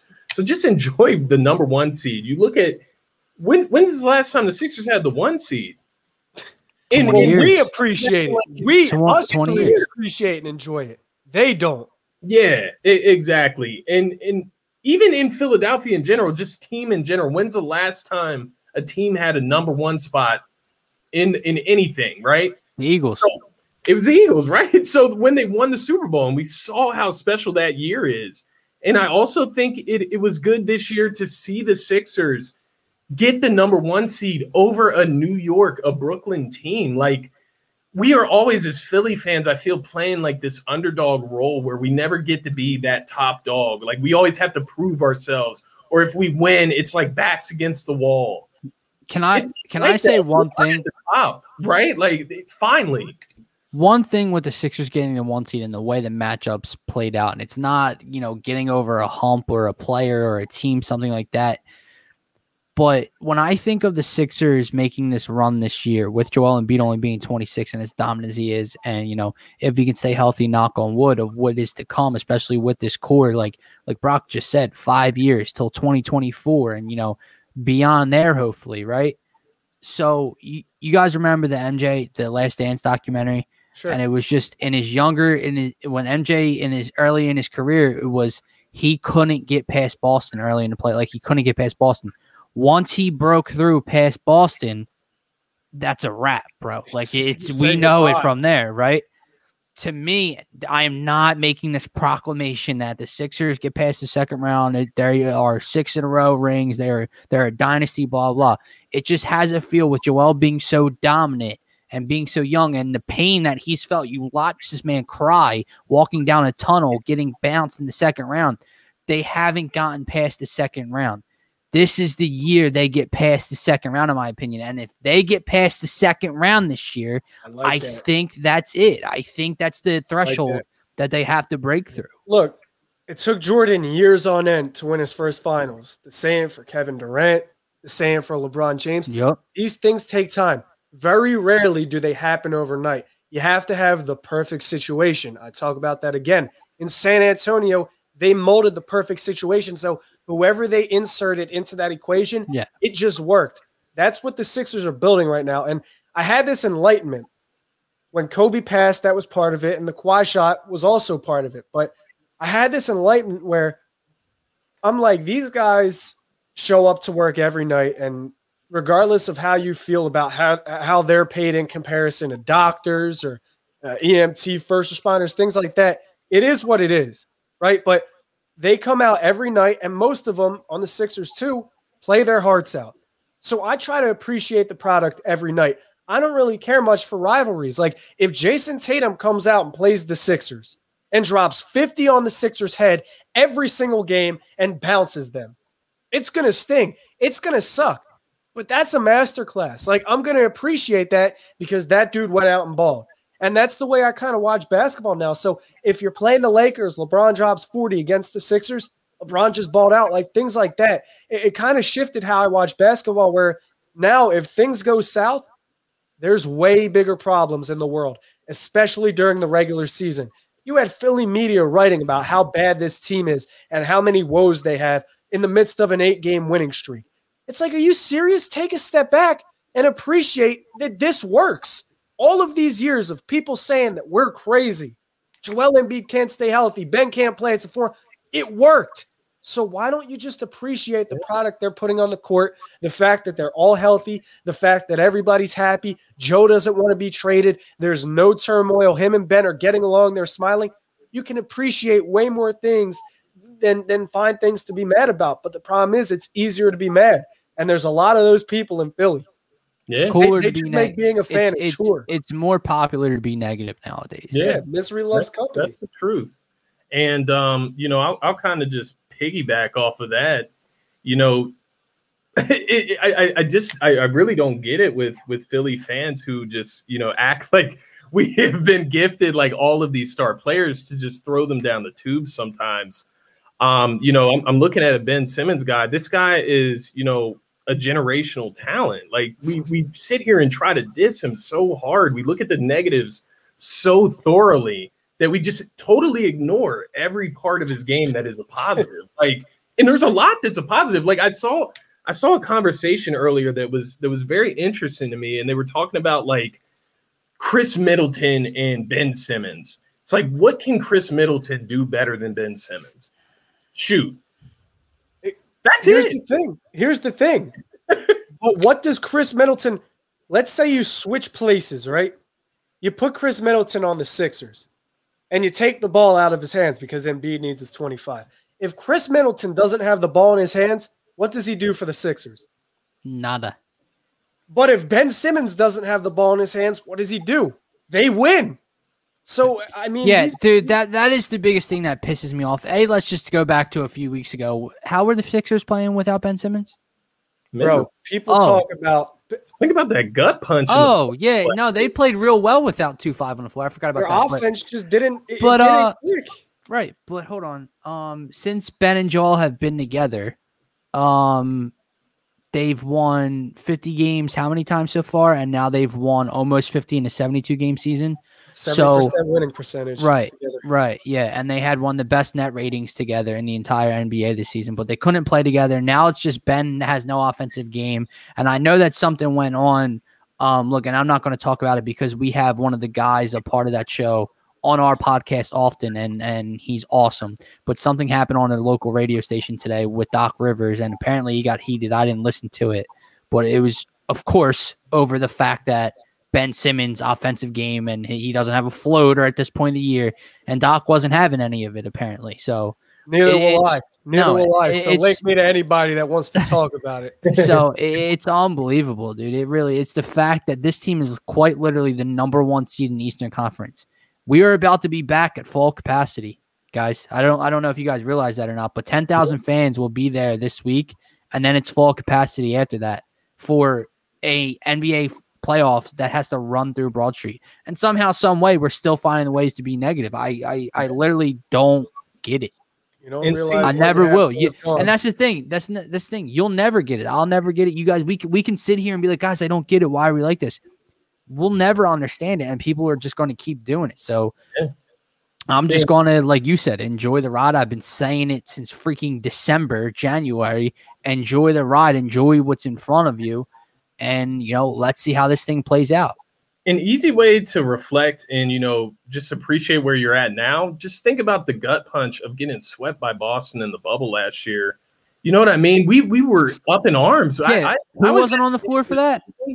i was at the end of the Ben Simmons. I, I, I was I was at the end of the season, you know, basically thinking like we're in purgatory right now. Like, what do mm-hmm. we do? We're strapped in with this undesirable Al Horford contract. We got Josh Richardson that doesn't really space the. fl- He doesn't really do anything for the team. Oh, Um, and Brett so- Brown. and Brett Brown, who can't make adjustments, period. Like he can't can't do anything. So I, I was really stuck in a bad bad place after that that previous season, and to see them bring in Doc Rivers, bring in Daryl Morey, bring in you know got uh, spacers, Seth Curry, Danny Green, um, bring in veteran presence like Dwight Howard to influence the team and and just get these guys straight. Appreciate where correct we're at right now and where we could be based on the mistakes that we have made in recent history. You know what I mean? So just be appreciative. You know, we we look at this Sixers team and everybody always talks about, you know, and, and I get it. Like I, I even talk about it too. You know, trading Mikal Bridges to the Phoenix Suns Ah, and, and passing on you Jayson. talk Tatum. about perfect fit, but think about all of this. And they're still the one seed this year with those type of mistakes. Passing on a Michael Porter Jr. had a chance at hit, you know, all, all the stuff. And this is stuff that happens to a bunch of other teams as well. I, I- you know, that goes without mentioning, but you got to just sit back, drink the tea, and relax, guys. Like that's the thing about Philadelphia; they cannot relax, man. We cannot relax Bro, in this city. It's, like it's one bad loss. Wait till they lose their first game in the playoffs. Oh, I don't wanna wait till be they here. Lose, wait till they lose game one like they did against Brooklyn in 2018. Wait till that happens, bro. I don't want to be here. I don't want to be here for that. I honestly Scotty, don't. you're gonna be down there, bro. I got they get down late in the fourth quarter. Run, run as far away as you can, I dude. think a lot of it is like personal stuff that people have going on, or it's Yeah. it's emotional baggage they never really took care of. People need cancel ca- count like they got to get canceling. Why can't I pronounce that right? I know- Counseling. They need counseling, and they need to start worrying about their own work and their own coworkers because Yeah. complaining about a millionaire, like J. Cole said on his recent album, you're the joke if you're the one complaining about a millionaire. Um, they're not gonna they're not gonna listen to us. We can try to put all the numbers or film in their faces, and trust me, no one tries harder than I do.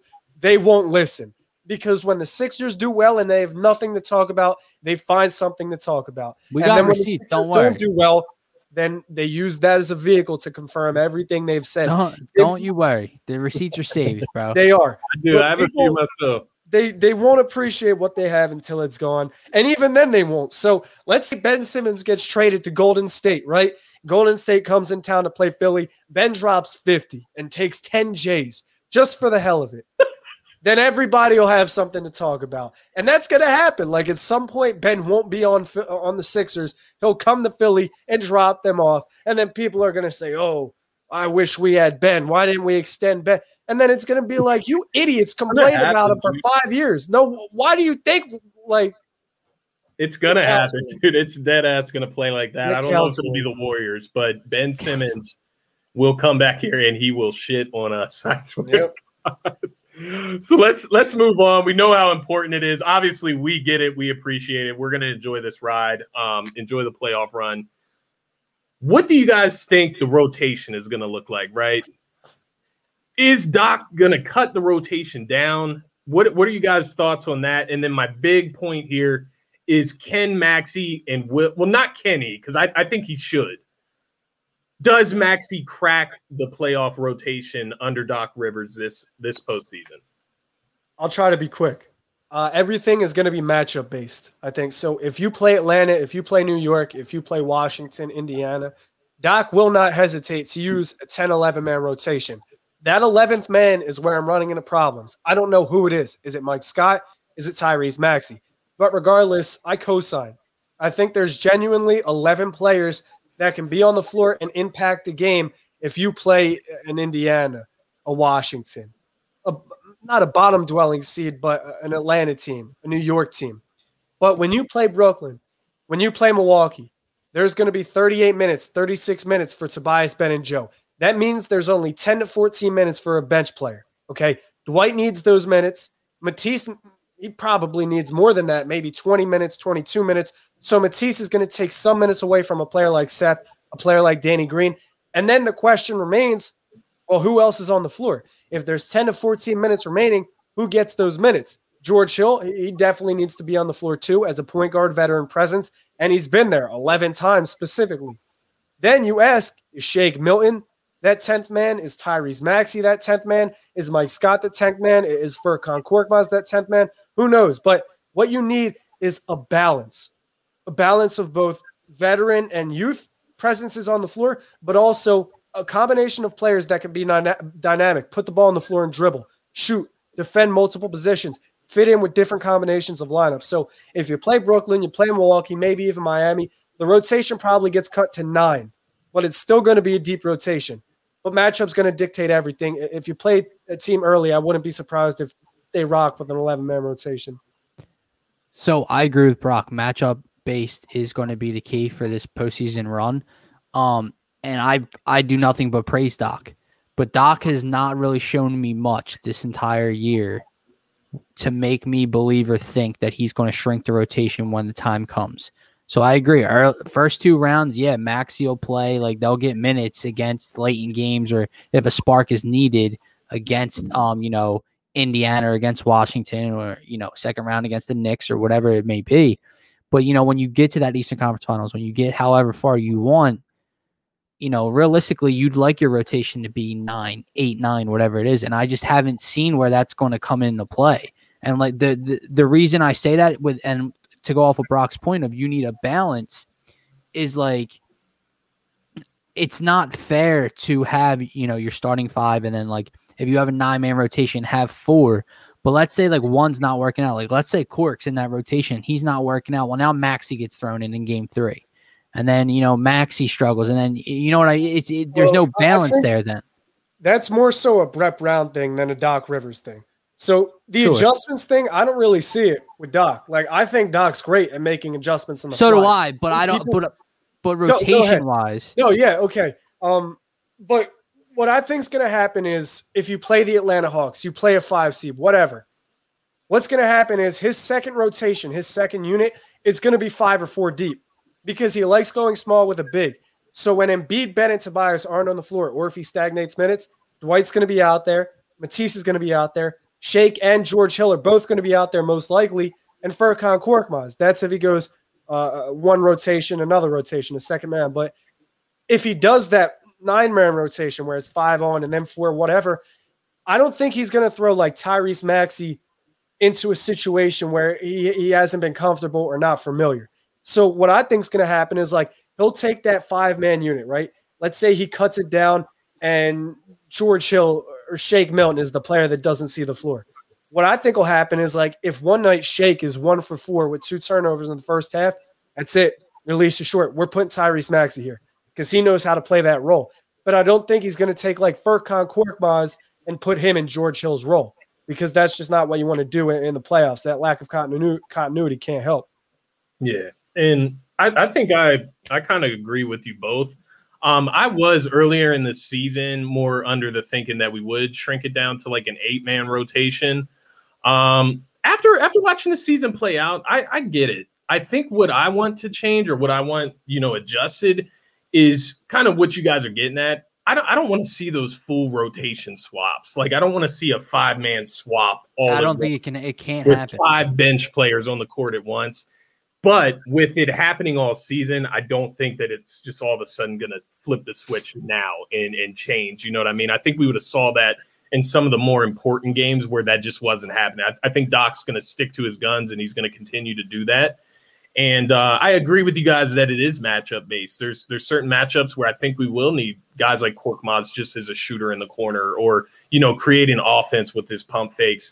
Um, you will need games where you'll need George Hill's experience, his veteran leadership, his defense, and his shooting, um, his drive into the lane. And then there's those other games, you know, where you know maybe one of these games in the playoffs gets out of hand at first, and you know you just need a spark to bring some energy one night. You're going to throw Tyrese Maxey in there to get you some bucks. So it, there's different situations for all these guys, and I, I, think you guys were spot on with the way you answered that question. Um, it's it's going to be a lot of what we've seen. Um, Doc trusts a lot of these guys. He trusts Mike Scott. You know, I might not trust Mike Scott. Dylan might trust Mike Scott, but he trusts Mike Scott. He throws him out there in important situations. You've even seen Mike Scott play the center position for us in a small ball lineup. So I'll turn the TV off. I'll I'll put on a different channel.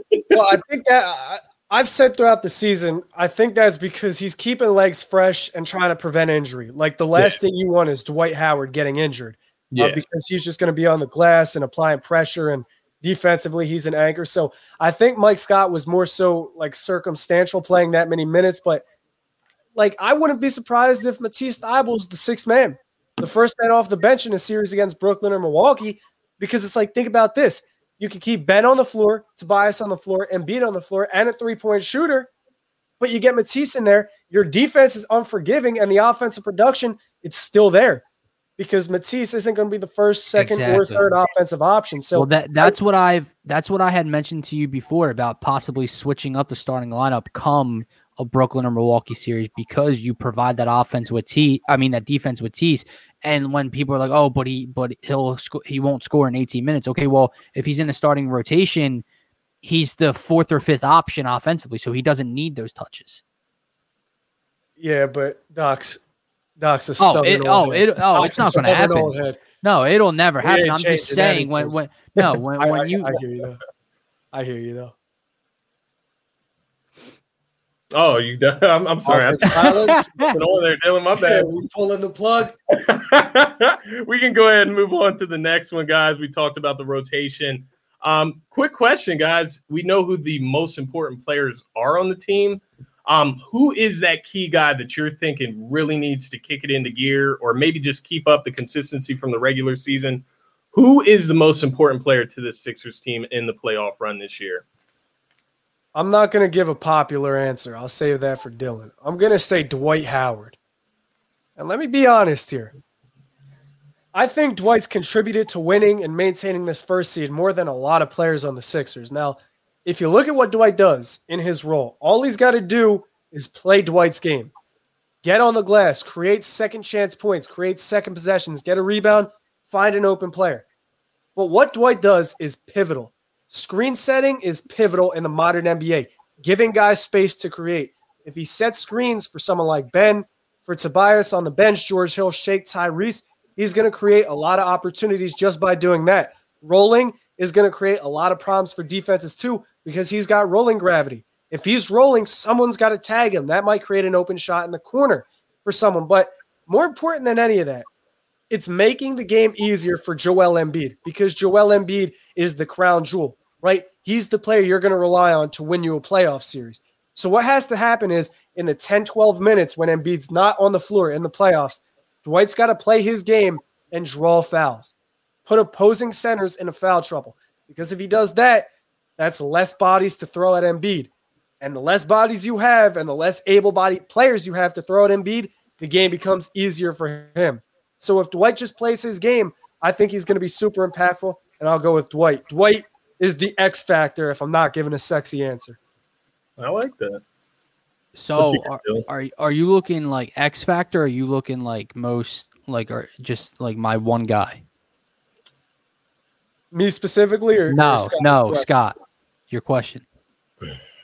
I don't know. That's a tough question. Uh, it's Brock, an open-ended Brock took it. Brock took it in a different direction, so I'm. I'm no, no, no. I like Brock's I answer. My my. So what I was asking X for- Factor. I was asking who who do you think is like the most important piece? I Yeah. was thinking along the lines of Tobias, Yeah. Joel Embiid, you Yeah. know, Ben Simmons.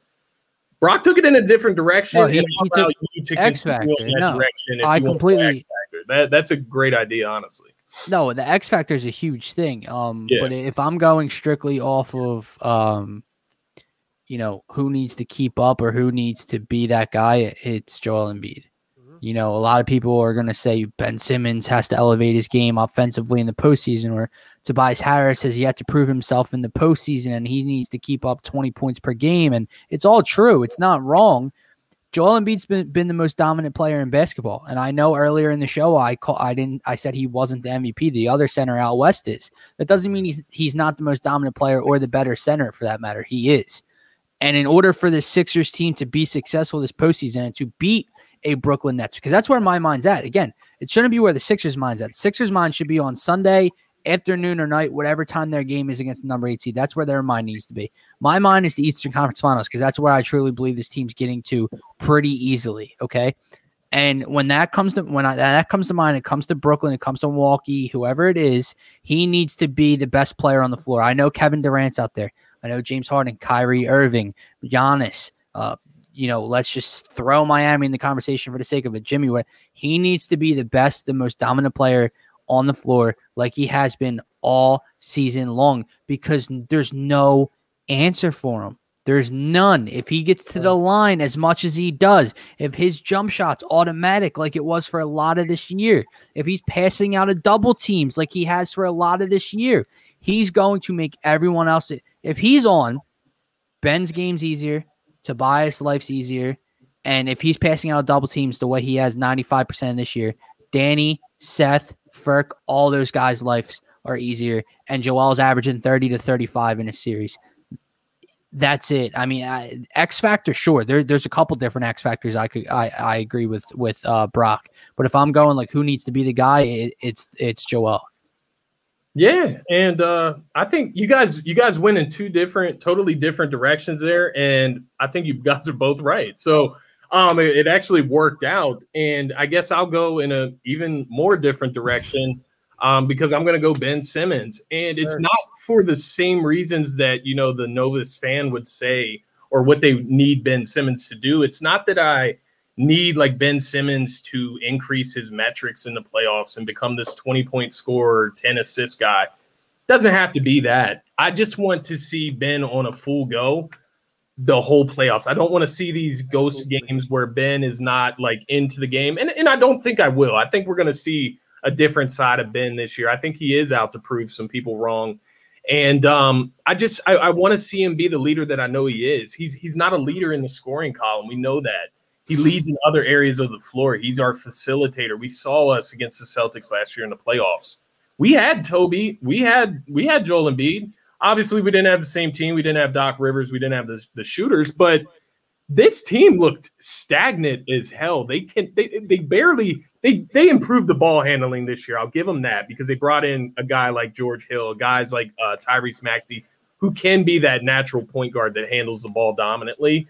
But I mean, when when you take Ben out of the equation, it strips you of so many things. It strips you of the best facilitator on the team.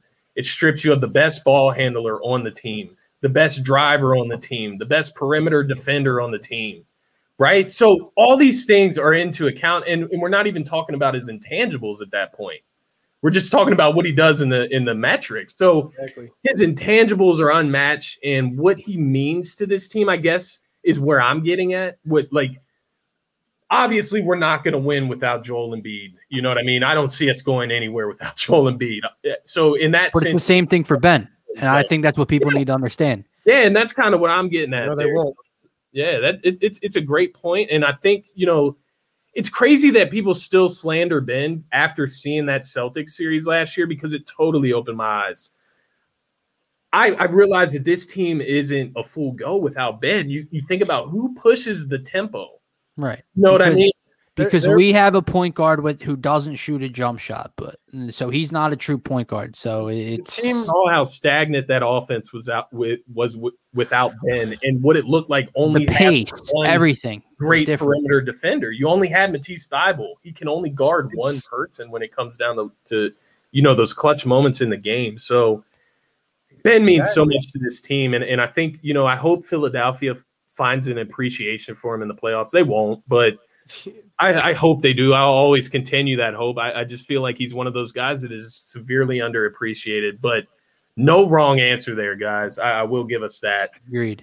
Um, last question, and we're kind of going to end it on this. We, we we're pushing two hours here. I was about to say, anytime I link up with Dylan, we go way. Whoa, whoa, whoa, whoa, whoa! It's not your fault, but when I get around people like you there's just no end in sight. Like they're real. It's very hard to come to an end, and unfortunately, my Mac has like 10 minutes left of, of battery life, and I can't multitask because my adapters are plugged in with the mic and camera. But I'm sure if we had like an opportunity to be candid and yeah, man, no battery, like there would be no end in sight. The only thing stopping me is a chair because I can't stand for this damn long. And I'm working on my studio, so I'm not. For two hours, dude, you've been standing, my many time, bro. it, it, builds character. I like to say I, I can articulate my thoughts better, but I'm capping about that. This is. I'd be wa- I'd be wobbling side to side, like off one foot. But we're working on the studio. I got the chair, Hell the yeah. so I'm working on Let's it. go. I, I, need to get a new mic. I know that, but uh, that's a that's a different story. Different different um, story for a different day. Yeah. Yeah, exactly. So final final question I'll toss to you guys. I'll let you guys go after this.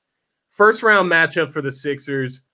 I won't say who do you want who is the better team of the Pacers and the Washington, or the better, the bigger miss, or the bigger matchup for the Sixers, the better matchup for the Sixers out of the Wizards and the Pacers? Who would you rather play?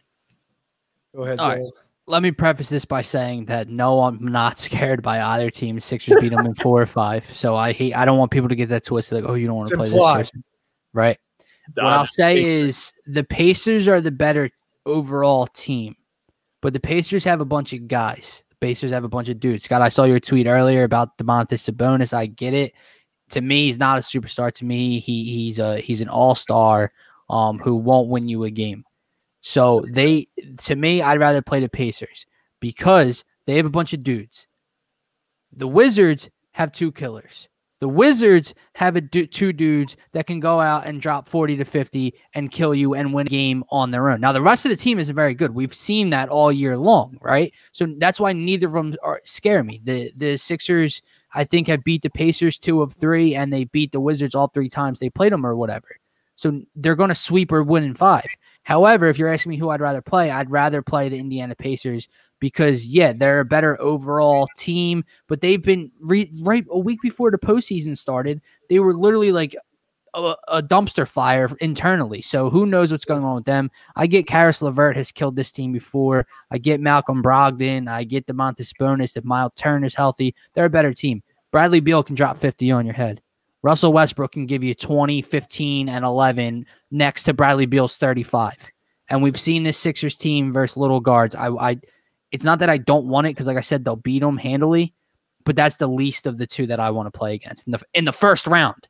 Like the Sixers finally got the one seed. I don't want to see Russell Westbrook and Bradley Beal in the first round as the eight seed. That's fair. So the star power point is true. If you don't have star power in the playoffs, you're probably going to struggle. What I say is neither team matches up with them physically, so neither sure. team is a problem. Yeah. I think Indiana has a better balance of offense and defense and bodies to throw at Embiid, Simmons, and Tobias. But you look at Washington, to your point, there's two killers, but Alex Len, Robin Lopez, that's not going to cut it against Embiid alone. Then you've got to find a matchup for Ben Simmons, who's 6'10, and that Russell Westbrook matchup isn't going to be pretty. And then you got to find a matchup for the 6'8 Tobias Harris. I think Indiana has bigger bodies that they could throw at those three. But then again, neither of them match up with Philly physically well at all. So I think either matchup is cool, and the Sixers should dominate both teams. Yeah, and uh, I think you guys both got your point across well, and, and I'm with you. I think the Sixers sweep or, or gentlemen sweep at least um, with both of these teams. I said last night, you know, I watched both of those games yesterday, and I think I said, I'm, I'm pretty sure I said on Twitter that I would rather play the Wizards. Now, I, I get your point, Dylan, because you know when you think about guys like Bradley Beal, um, a walking triple double, and, and Russell Westbrook, those those type of things can turn you know certain games. If, if games get tight and Bradley Oh, Beal's fired, One more thing now that you mentioned they can, Russ. they can steal one, right? Right. Especially because what is one thing defensively the Sixers struggle with? Transition defense. Yeah. Russ has them as the as the first ranked first in pace in the entire NBA, and that's just something like I'd rather not have to play against.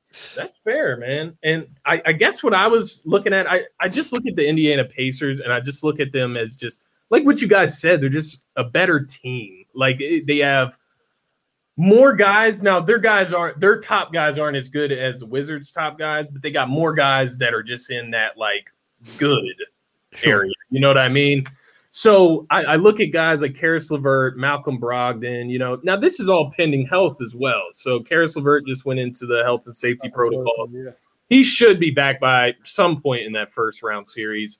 Um, I'm not sure what the timetable is on Miles Turner. That would be a huge thing, you know, for them. Now, I'm not under the belief that Miles Turner is some Embiid stopper, but he would at least be another He's a body, yeah. he's a suitable body to throw at Embiid. He's he's a good defender. Um, but I, I am looking at that Pacers as just a more well-rounded team. I guess I look at the Wizards where let's go ahead, you know, throw our best defenders at, at Beal, throw our best defenders at, at Westbrook, and let the other guys, you know, see if they sink or swim. Like we we shut down Beal and Westbrook, then what? You know what I mean? After that, like even if you just shut down Beal, right? Like Yeah.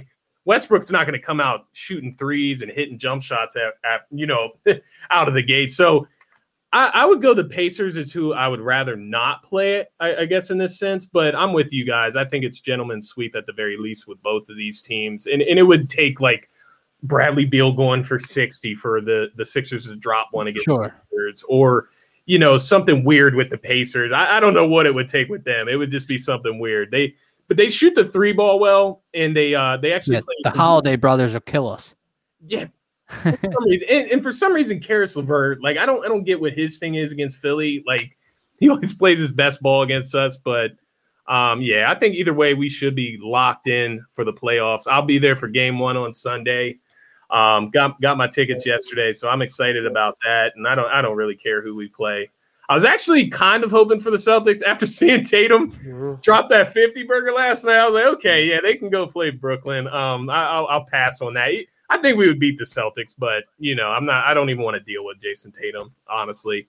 Um, but I, I will go ahead and get you guys out of here. It's been a long show. We're about to. We're two minutes away from from two hours, guys. If you guys want to go ahead and plug yourselves one more time before I hit the outro.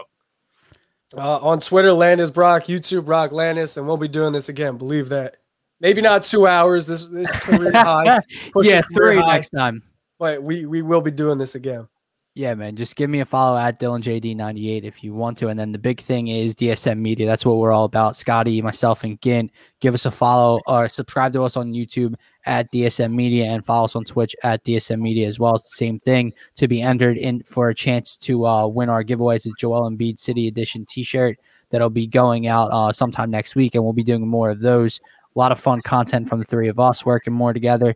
Um, and then tomorrow, just as far as the uh my show goes, the Daily Dose with Dylan Davis on the Painted Lines Network, I'll be having um Hunter Brody on the show tomorrow to talk more NBA playoffs, 76ers, and probably some Phillies at the end of it uh for any baseball fans out there. So lock into that, lock into my Twitter tomorrow uh for updates on that. Perfect, guys. I want to thank you guys one more time for coming on my show. Um, this has been one of the best episodes of Scotty Talks NBA. Um, the honestly, longest episode. So, so, thank you guys for joining me. Um, we will definitely collab in the future. I think I think tonight was just a unique episode. Um, we had a lot of topics, you know, with the regular season ending, so it did get a little carried away. But um, nah, it's Brock. He always does this. it, it, I'll take the blame. It is me. I'll take the blame hey, because you got you got to get your points out there, all of us. So we, we all got good stuff to say. Be sure to follow both of these guys. Um, be sure to follow me as well on Twitter and Instagram at Scotty Drown. You can find the sports page at ST Philly Sports One. That's going to be it for this show, guys. Thank you guys once again. Thank you guys out there for tuning in. That's it. Be sure to subscribe. Peace.